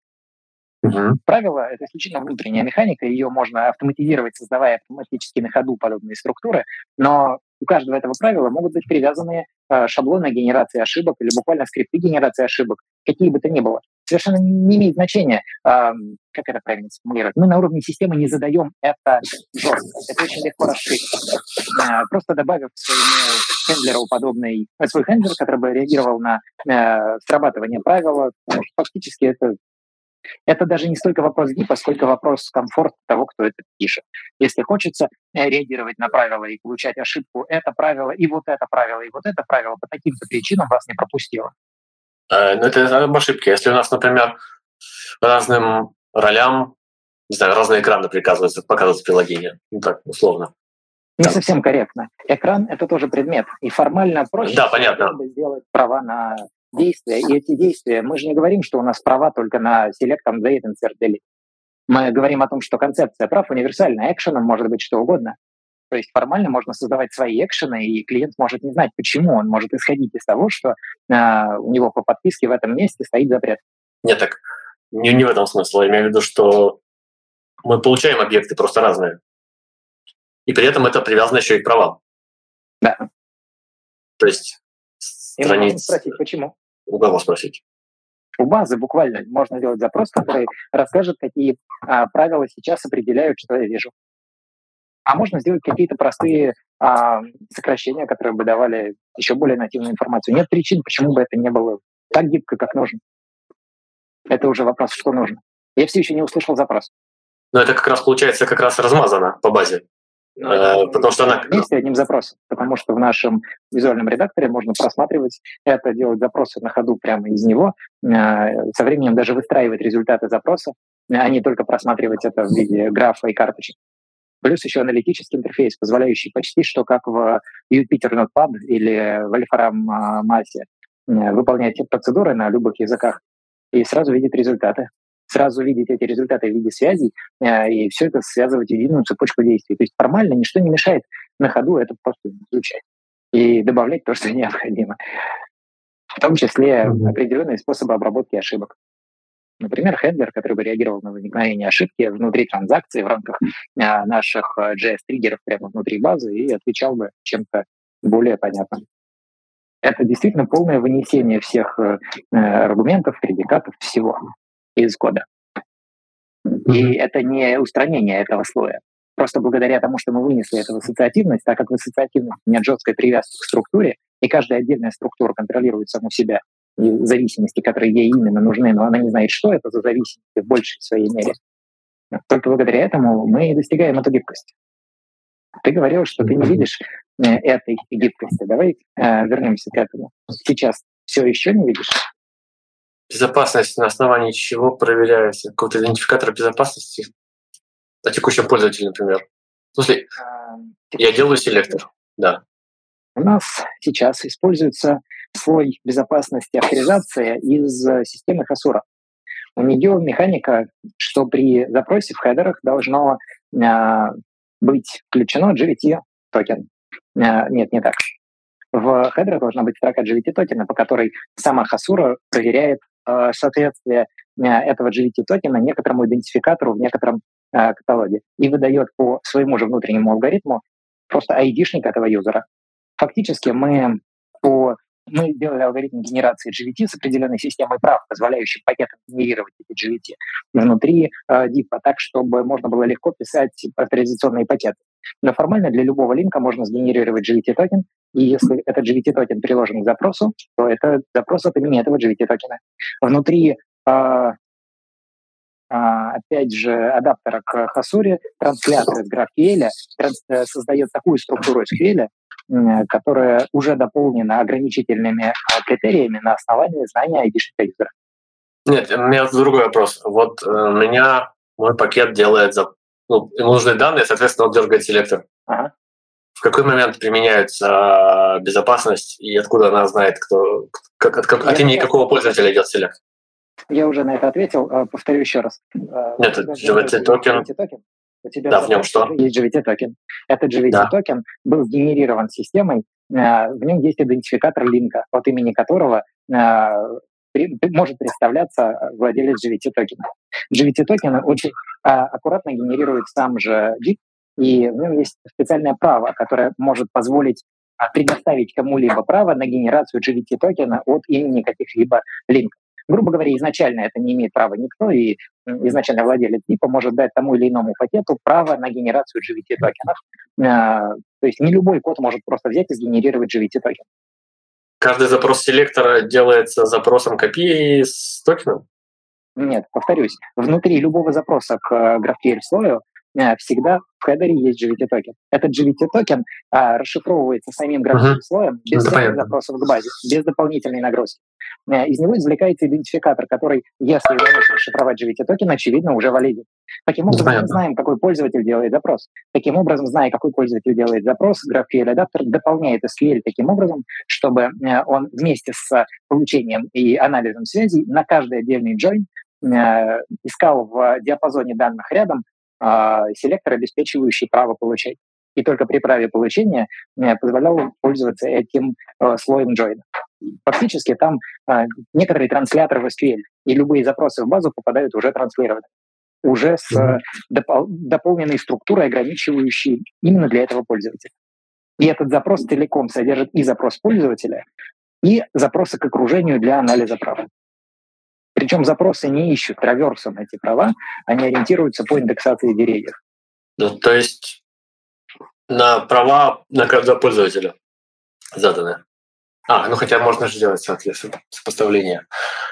Ну, то есть в любом случае там можно заводить роли, права и прочие, прочие вещи При просто. Можно создать сущность роль или роль или группа или еще что-то, а в селекторе прав указывать а, вот на этот диапазон пользователей, ссылка на группу и а, дерево, которое под ним ты построил. А, вот это считать за тех, кому дается право. То есть любые структуры, которые захочется. А можно описать сложно, что для осуществления, допустим, инсерта вот такого-то типа связи необходимо, чтобы у пользователя, э, там, допустим, по джойну, в трех джойнах от него по определенной структуре связей была определенная связь определенного типа с определенным значением. Э, и, например, на саму связь, которая вставляется, а, э, тоже там, от ее сорса кто-нибудь должен быть. Понимаешь? То есть это могут быть сколь угодно сложные правила. Да, я понял. У меня тогда такой, такой вопрос. Да. Раз мы можем эти ограничения на любой уровень вешать, то есть мы условно, условно там пользователям можно или нельзя какого-то типа записи получать. И мы получаем оттуда... Да, 70 миллионов записей, он будет 70 миллионов раз дергать. Вообще, да, он э, сначала, для начала э, это будет на это правило ссылка, ссылка, ну это понятно, внутри ссылка на это на это правило где будет? На каждой записи или на типе только? Оно может быть на типе, но это редкий случай, когда права будут на типе. А, у нас сделана наша система а, индексации по принципу, ты знаешь, Materialized Pass? Кто? И, знаешь, принципы организа- э, оптимизации деревьев, такие как Materialized Pass, STC, Closure. Э, Что было? А, у нас есть наш алгоритм Materialized Pass, адаптированный для а, анализа связей, так как у связи есть разные направления, необходимо было уметь строить деревья по связям разнонаправленным, чтобы можно было сказать, построить дерево, строй деревья из связей вот в таких-то направлениях. Например, связь А от from to, связь Б от to к from, связь С просто точка, а, а, например, в качестве точек еще можно использовать и дальше список других связей или просто any, то есть что угодно. И э, система индексов автоматически маркирует и перестраивает э, индексацию при э, изменении связей. А по этой индексации можно делать быстро запросы, есть ли выше по определенному дереву э, какая-нибудь связь. И именно таким mm-hmm. запросом проверяются права. Есть ли по этой индексации выше связь, дающая право? Условно, у нас есть 70 миллионов пользователей. И есть ли у меня права к списку пользователей? А это прописано где-то на уровне типа пользователь. Допустим, 70 миллионов пользователей могут быть объединены в какое-нибудь деревце, где сверху есть э, некоторый нод, который ты назвал пользователей, или там, админ, и все пользователи находятся в, в, принадлежа, э, в принадлежном дереве под админом. А, и uh-huh. да, ты можешь, а, допустим, сделать этот запрос, и если у тебя на этой иерархии где-нибудь выше указано, что ты имеешь на это право, ты сможешь их выгружать. Причем проверяться это будет именно по, только на тех связях, которые ты выгружаешь, очевидно. То есть на тех связях, и... которые используются в запросе, если точнее. И если мне нужно их, скажем, посчитать, то он 70 миллионов раз будет проверять э, всех, кто над ним, ну, ходить по дереву и искать права?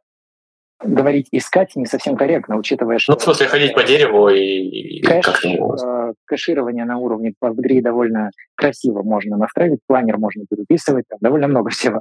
Ну, ну понятно, он найдет... Много.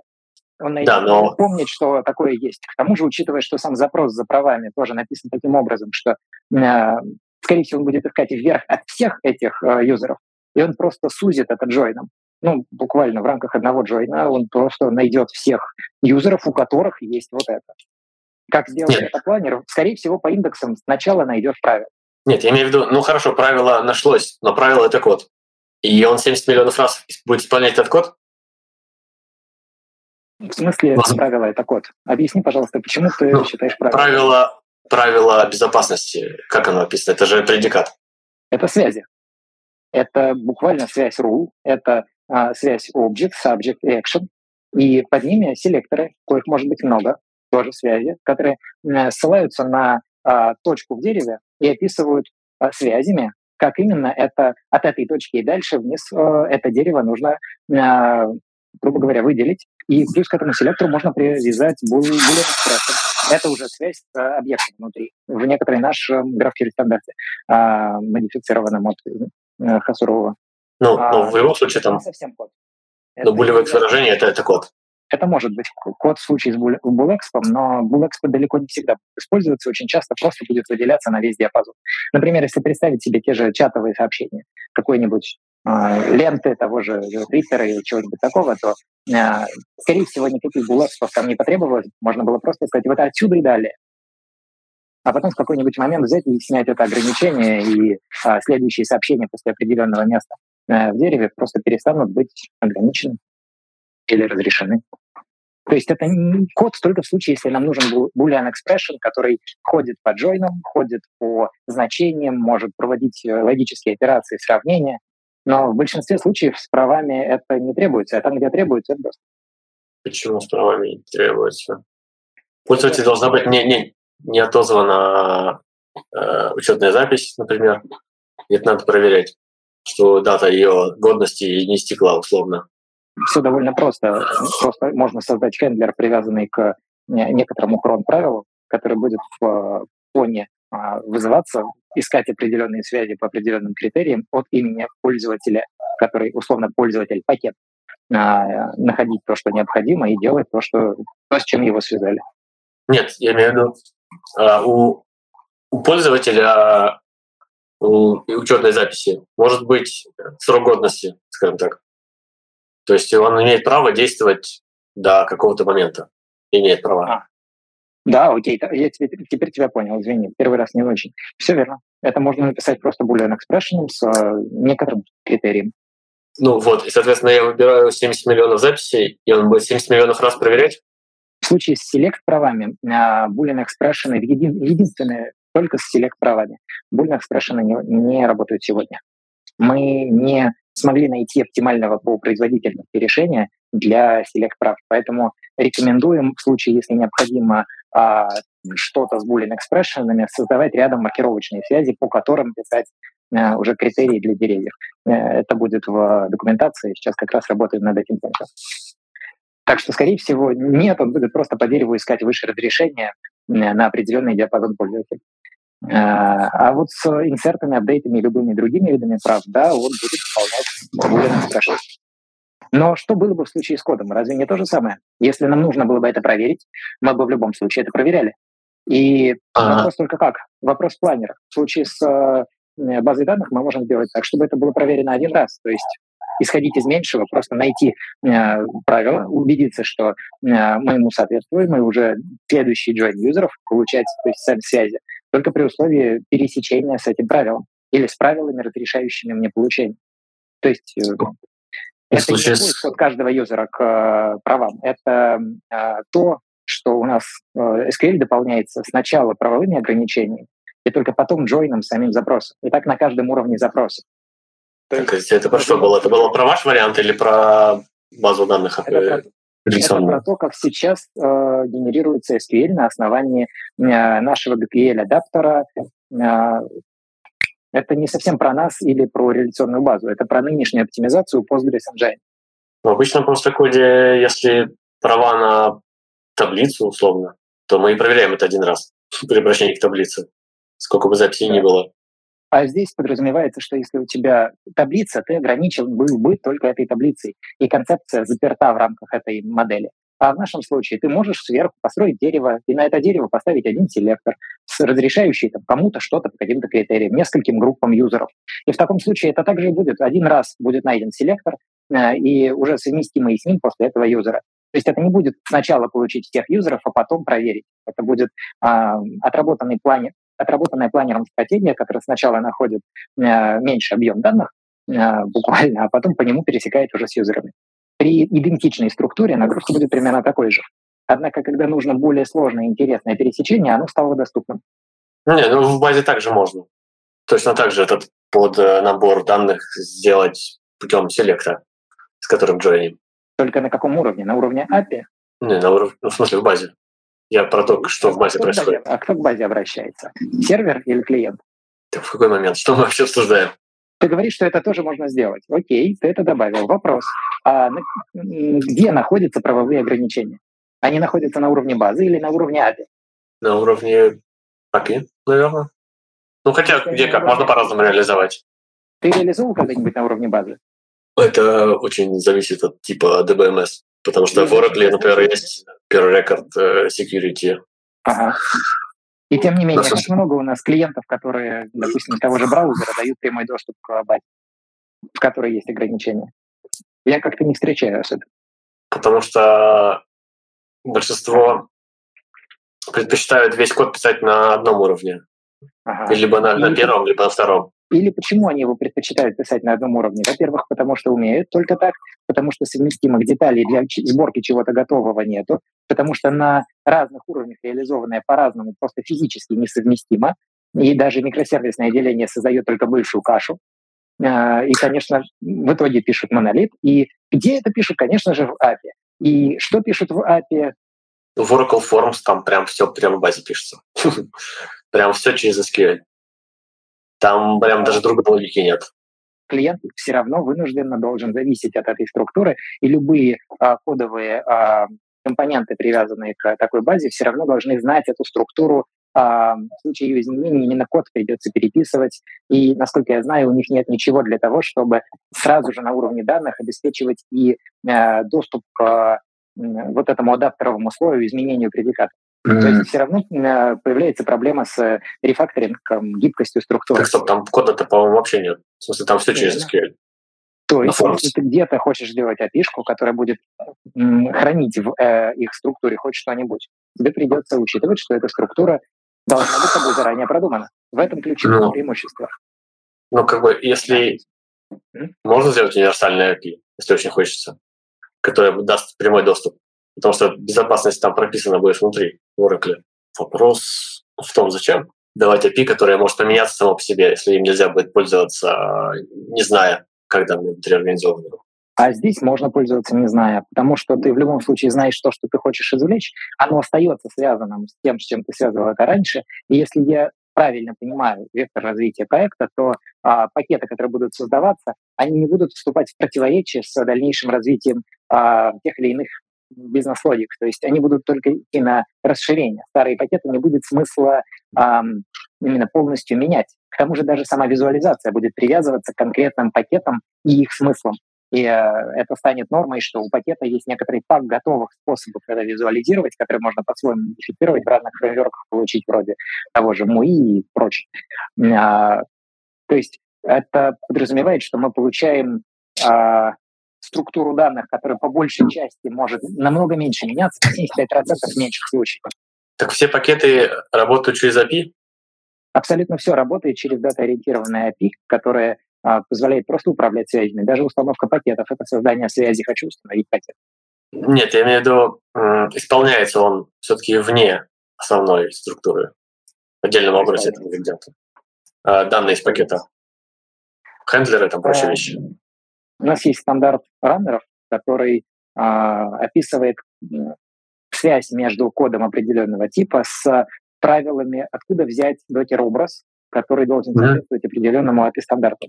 У нас есть некоторый а, сейчас в очень драфт-версии оркестратор, который а, поднимает докера а, с, с этим образом и передает ему для компиляции запуска после загрузки зависимости, в зависимости от того, как это, эта культура разработки Э, живет и работает.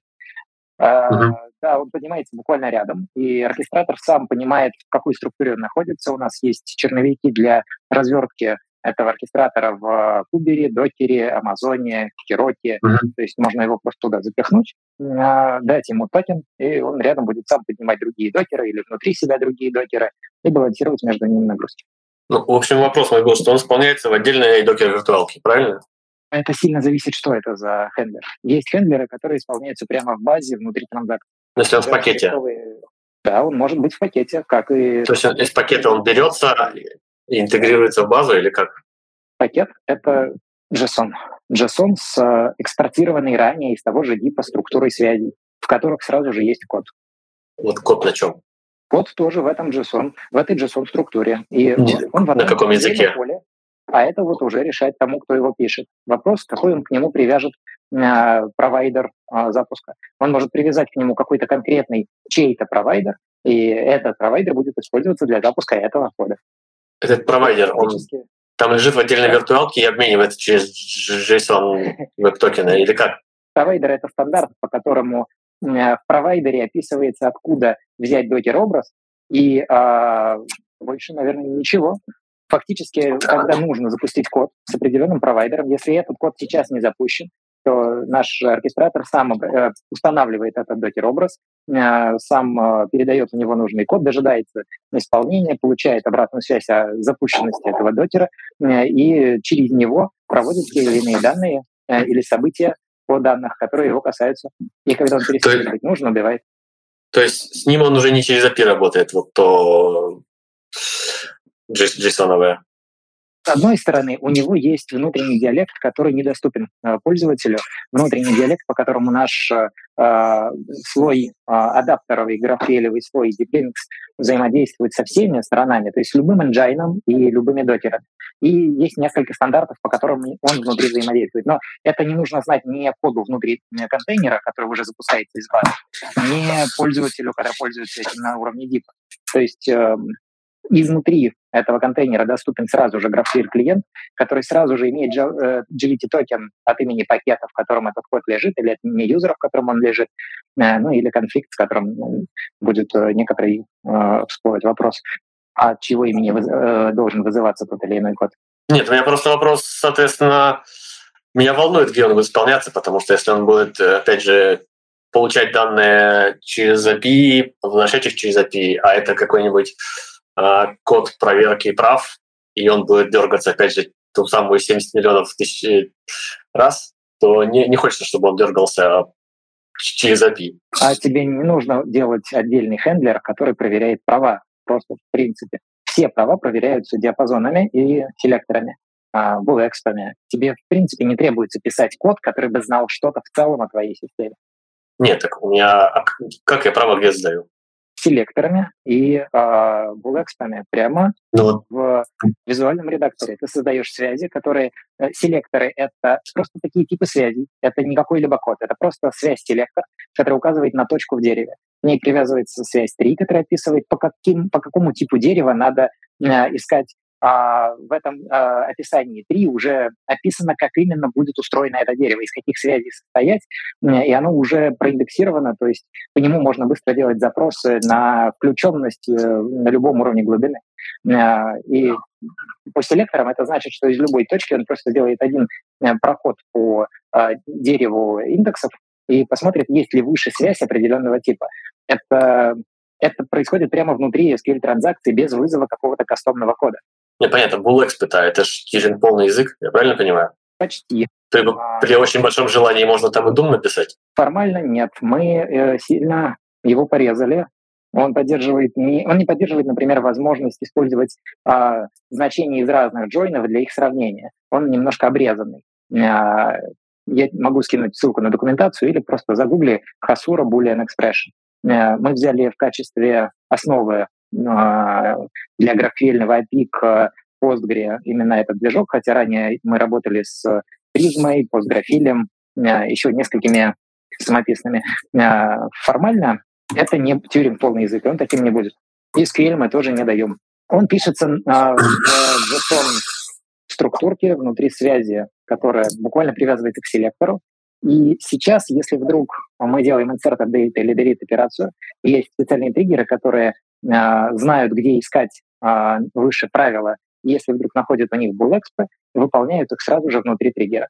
При этом BullExp не в чистом виде выполняются, они э, заранее фоново э, конвертируются в SQL, и на уровне э, этого триггера мы уже имеем ограниченный правильный SQL. А триггеры принимают все диапазоны или как? Или по отдельности записи? А что мы сейчас называем триггером? Ну, в смысле на on insert, условно. Есть два способа. Можно подписываться на, на handle insert, handle update, handle delete э, на тип, а можно подписываться на те же события в диапазоне данных. Буквально, когда вот в этом диапазоне происходит событие, например, attach к дереву или update, э, или insert, но в случае с связями это сработает, а в случае с связями, которые э, фактически ноды, они сначала создаются, а потом присоединяются. То есть э, их инсерт э, не сразу будет замечен в дереве, так что э, тут уж вопрос, как вставили. Но подписываться на них все равно можно, как и на неразмеченные данные. Сергей, если ты не устал, если все нормально, то продолжаем. Я, я еще не все спросил. Слушай, чисто промежуточно, как бы, чисто промежуточно какое-то резюме. Вот у тебя как впечатление? Потому что сейчас это такое, как бы, э, скепсиса поубавилось или наоборот? Но стало понятно то, что было непонятно, большая часть. Но мне пока скепсис в плане, насколько это будет... Э, насколько это у нас заработать. Нет, нет, заработать... Как сказать, если мы убираем ограничения, то художник творит только исходя из ограничений, как говорится. Если мы убираем все ограничения, то мы не можем творить. То есть э, любая связь может быть чем угодно, э, но что она означает в каждый момент, придется каждый раз смотреть и вспоминать. И, а, соответственно... Придется, потому что в рамках написания отдельного пакета со своим отдельным поведением у него его же связи с ним связаны, и не требуется это понимать. Когда ты смотришь на э, бизнес-логику сверху и сделал запрос, выгрузи мне все типы, все селекторы и так далее, будет несколько готовых примеров и кнопок для подобного рода запросов, то uh-huh. не нужно понимать это заранее. Ты уже видишь, как что с чем связано, ты видишь некоторые скопления смыслов, к которым привязаны обработчики. Это очень наглядно, интуитивно. А, то есть для этого не нужно гадать и переходить на какие-то другие экраны. Ну, пока для меня это не выглядит интуитивно и понятно. Да, пока Особенно. нету примеров и экземплов. А ближе к альфе, когда мы сделаем экземплы, там будет понятно и как создавать такие права, и можно будет посмотреть на несколько демо-проектов. Ну и, собственно, и про визуальную работу много раз пытались это сделать в разных местах, и никогда это не взлетало. Кайф, ну, что у нас нет работы визуальной с кодом, у нас нет написания... Ну, со связями. Связями, да. С э, связями мы лишь э, выделяем диапазоны или привязываем какое-нибудь э, одно поведение к другому, но фактически сами поведения внутри действия остается кодом, а эти а связи позволяют просто описать структуру э, проекта, не описывая сами действия. А, то есть, если раньше действия пытались представить в виде визуальных карточек и связывать их друг с другом, типа in, out, такие порты, которые связывали, или какие-нибудь блокс-редакторы, которые пытались симулировать визуально код, но фактически э, соединяли блоки. Они пытались перенести кодовую логику в полноценный язык для выполнения каких-либо процедур. Мы же делаем совершенно другое, не ставим перед собой эту задачу, она, с моей точки зрения, тоже совершенно бредовая. Э, есть языки, с ними удобно работать, и когда появится какой-то совершенно очевидный способ иначе писать поведение, ну, и он кем-то будет придуман. Может быть, оно не потребуется, может, те же э, GitHub Copilot и аналогичные друзья э, справятся с этим лучше. Но то, как описывать смыслы, сегодня отсутствует инструмент. База данных — это высококвалифицированный специалист, э, инструмент, который специалист должен понимать, должен правильно настраивать индексы, описывать модели так, чтобы уменьшить количество э, джойнов, последующих изменений и прочее. Мы пытаемся убрать этот слой, чтобы экспертность при создании систем могла очень сильно понизиться. Я вот полагаю, что порог хождения не снизится, скорее наоборот, потому что понимание не очевидно будет совсем никак. Мы с тобой сейчас говорим а, о теоретических вещах, которые ты не потрогал. И ну, да. фактически и... говорить, что оно не очевидно на основании теории, очевидно, теория не очевидна. Я, я имею в виду человека с улицы, который с русским-то не дружит, а, предположим. Кто сказал, что цель они? Цель в том, чтобы сделать знаешь, я имею на эту тему довольно странное суждение. Э, знаешь, вот эту эпоху, когда CMS появлялись особо активно, она примерно года три закончилась назад, с тех пор сильно поубавился этот пик, но был пик, когда появлялись Drupal, э, WordPress, все по всему миру создавали свои CMS. И из них есть несколько десятков, которые выбились в топ. И иронично, что авторы этих CMS продумывали архитектуру настолько глубоко, что это стало удобно. И при этом сегодня это считается нормой, что большинство людей а, нанимают разработчиков в команду создать написанный продукт из готовых фреймворков, и фактически это значит создать CMS. -ку. Но вопрос, сколько хороших CMS получилось сделать и почему выигравших меньше 2-3%? Наверное, потому что это не так легко. И идея, что проекты должны делать программисты, сама по себе ну, проблематична. Смысл не в том, чтобы снизить порог вхождения, чтобы ребенок или бабушка могли этим пользоваться. Вообще не о том.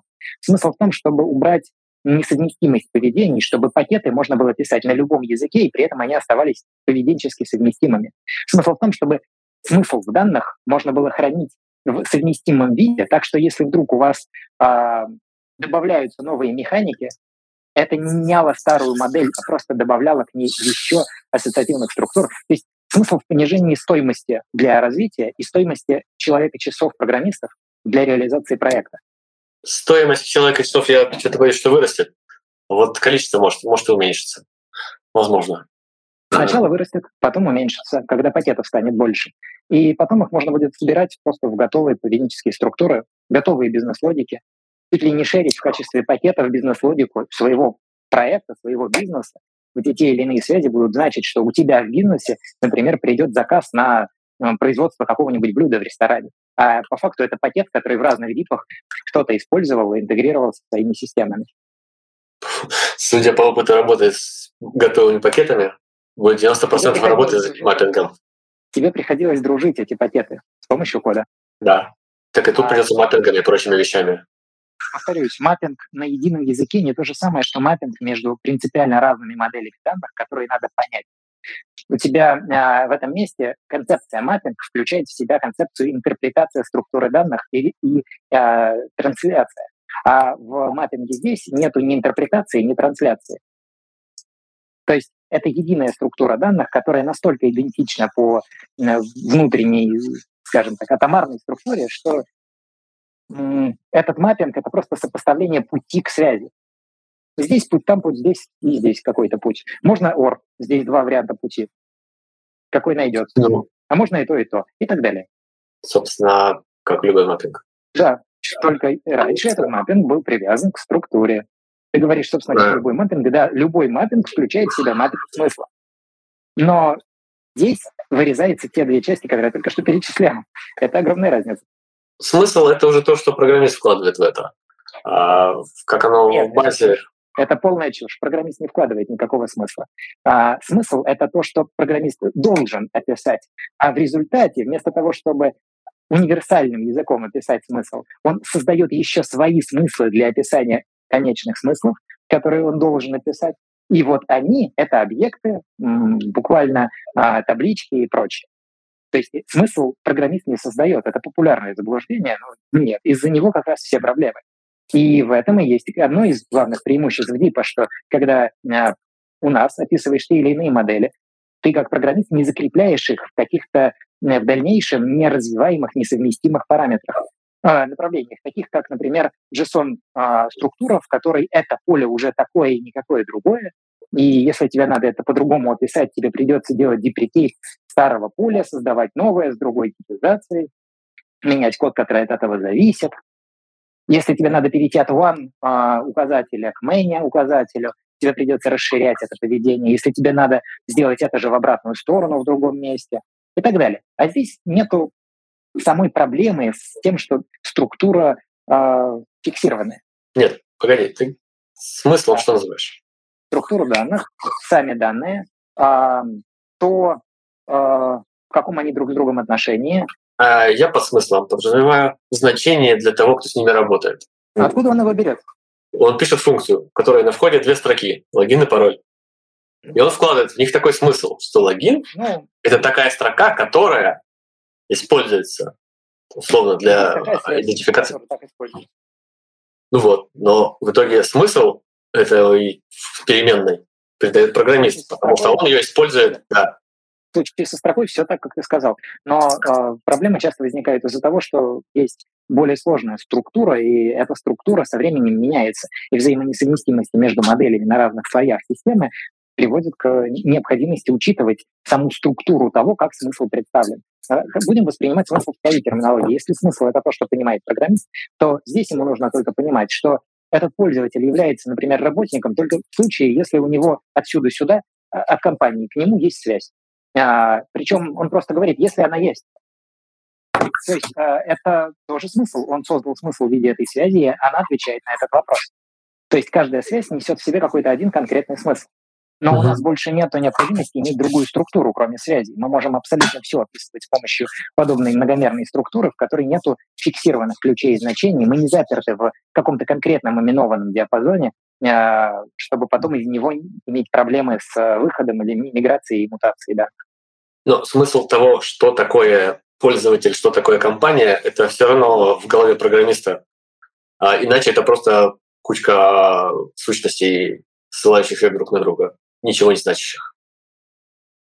Ты давал определение того, что с твоей точки зрения смысл все равно в голове программиста. Я давал тебе ответ на это определение, что да, смысл в голове программиста, но далеко не только, потому что формально смысл — это сам факт, что есть такой тип связи, сам факт, что есть экземпляры этого типа, что ты видишь эти связи, можешь на ходу сделать запрос чисто в некотором интуитивном интерфейсе, где ты пишешь «найди мне этот тип», потом кликаешь по нему и выгружаешь э, связи под ним. Можешь все, можешь частично, можешь суммарный какой-нибудь слепок имеющихся там связей. На эту тему тоже будут примеры.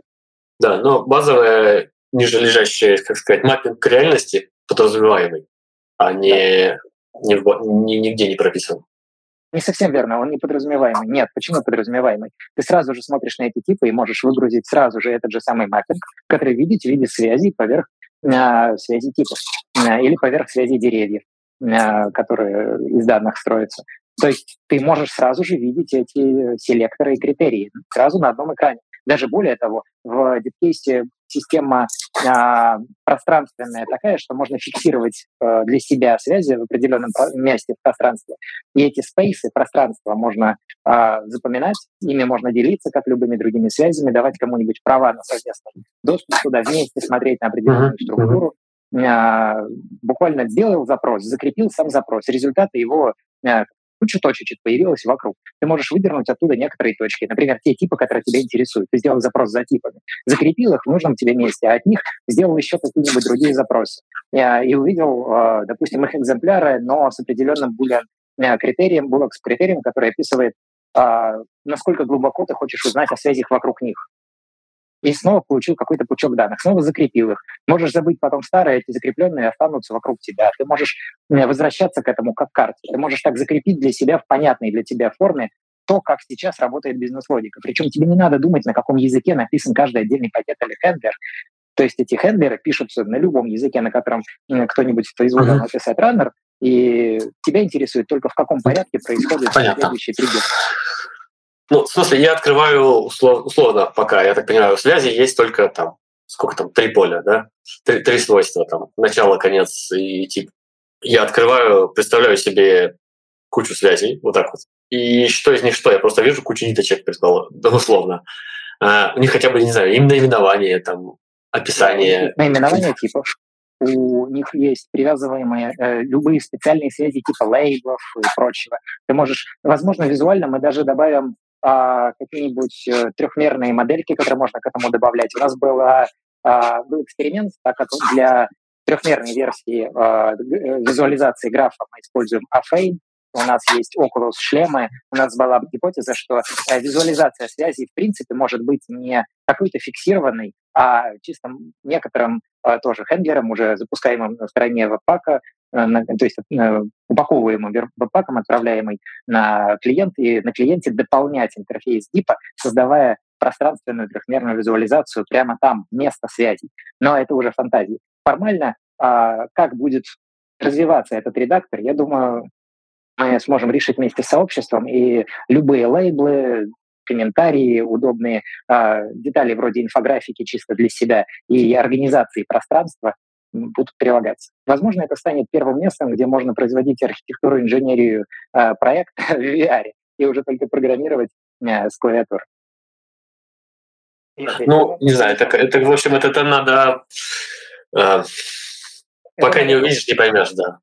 А, и тот вопрос у меня тогда был такие обработчики на всякие инсерты и апдейты, они будут дергаться на каждую запись или диапазон получать?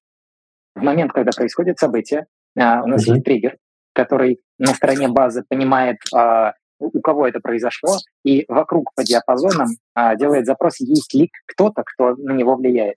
Вот этот список кого-то, кто влияет, к нему создаются промайсы в базе буквально связи, которые в случае, mm-hmm. если отключен режим дебага или там промайс нужны, могут и не создаваться, но это, это чисто вопрос э, локальной настройки. Создаются промайсы, после этого срабатывает э, event handler, который уведомляет э, некоторые deep наш свой API, который э, такой оркестратор, который принимает это базы, э, notify из триггера, э, анализирует, что именно произошло, выгружает вместе с этим notify некоторые окружения, которые сразу же там в триггере были получены, и отправляет это в.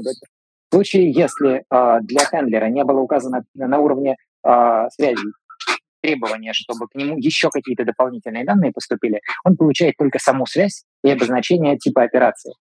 Если я вставил миллион юзеров, условно, мы миллион раз дернем его или, или, или ему придет диапазон?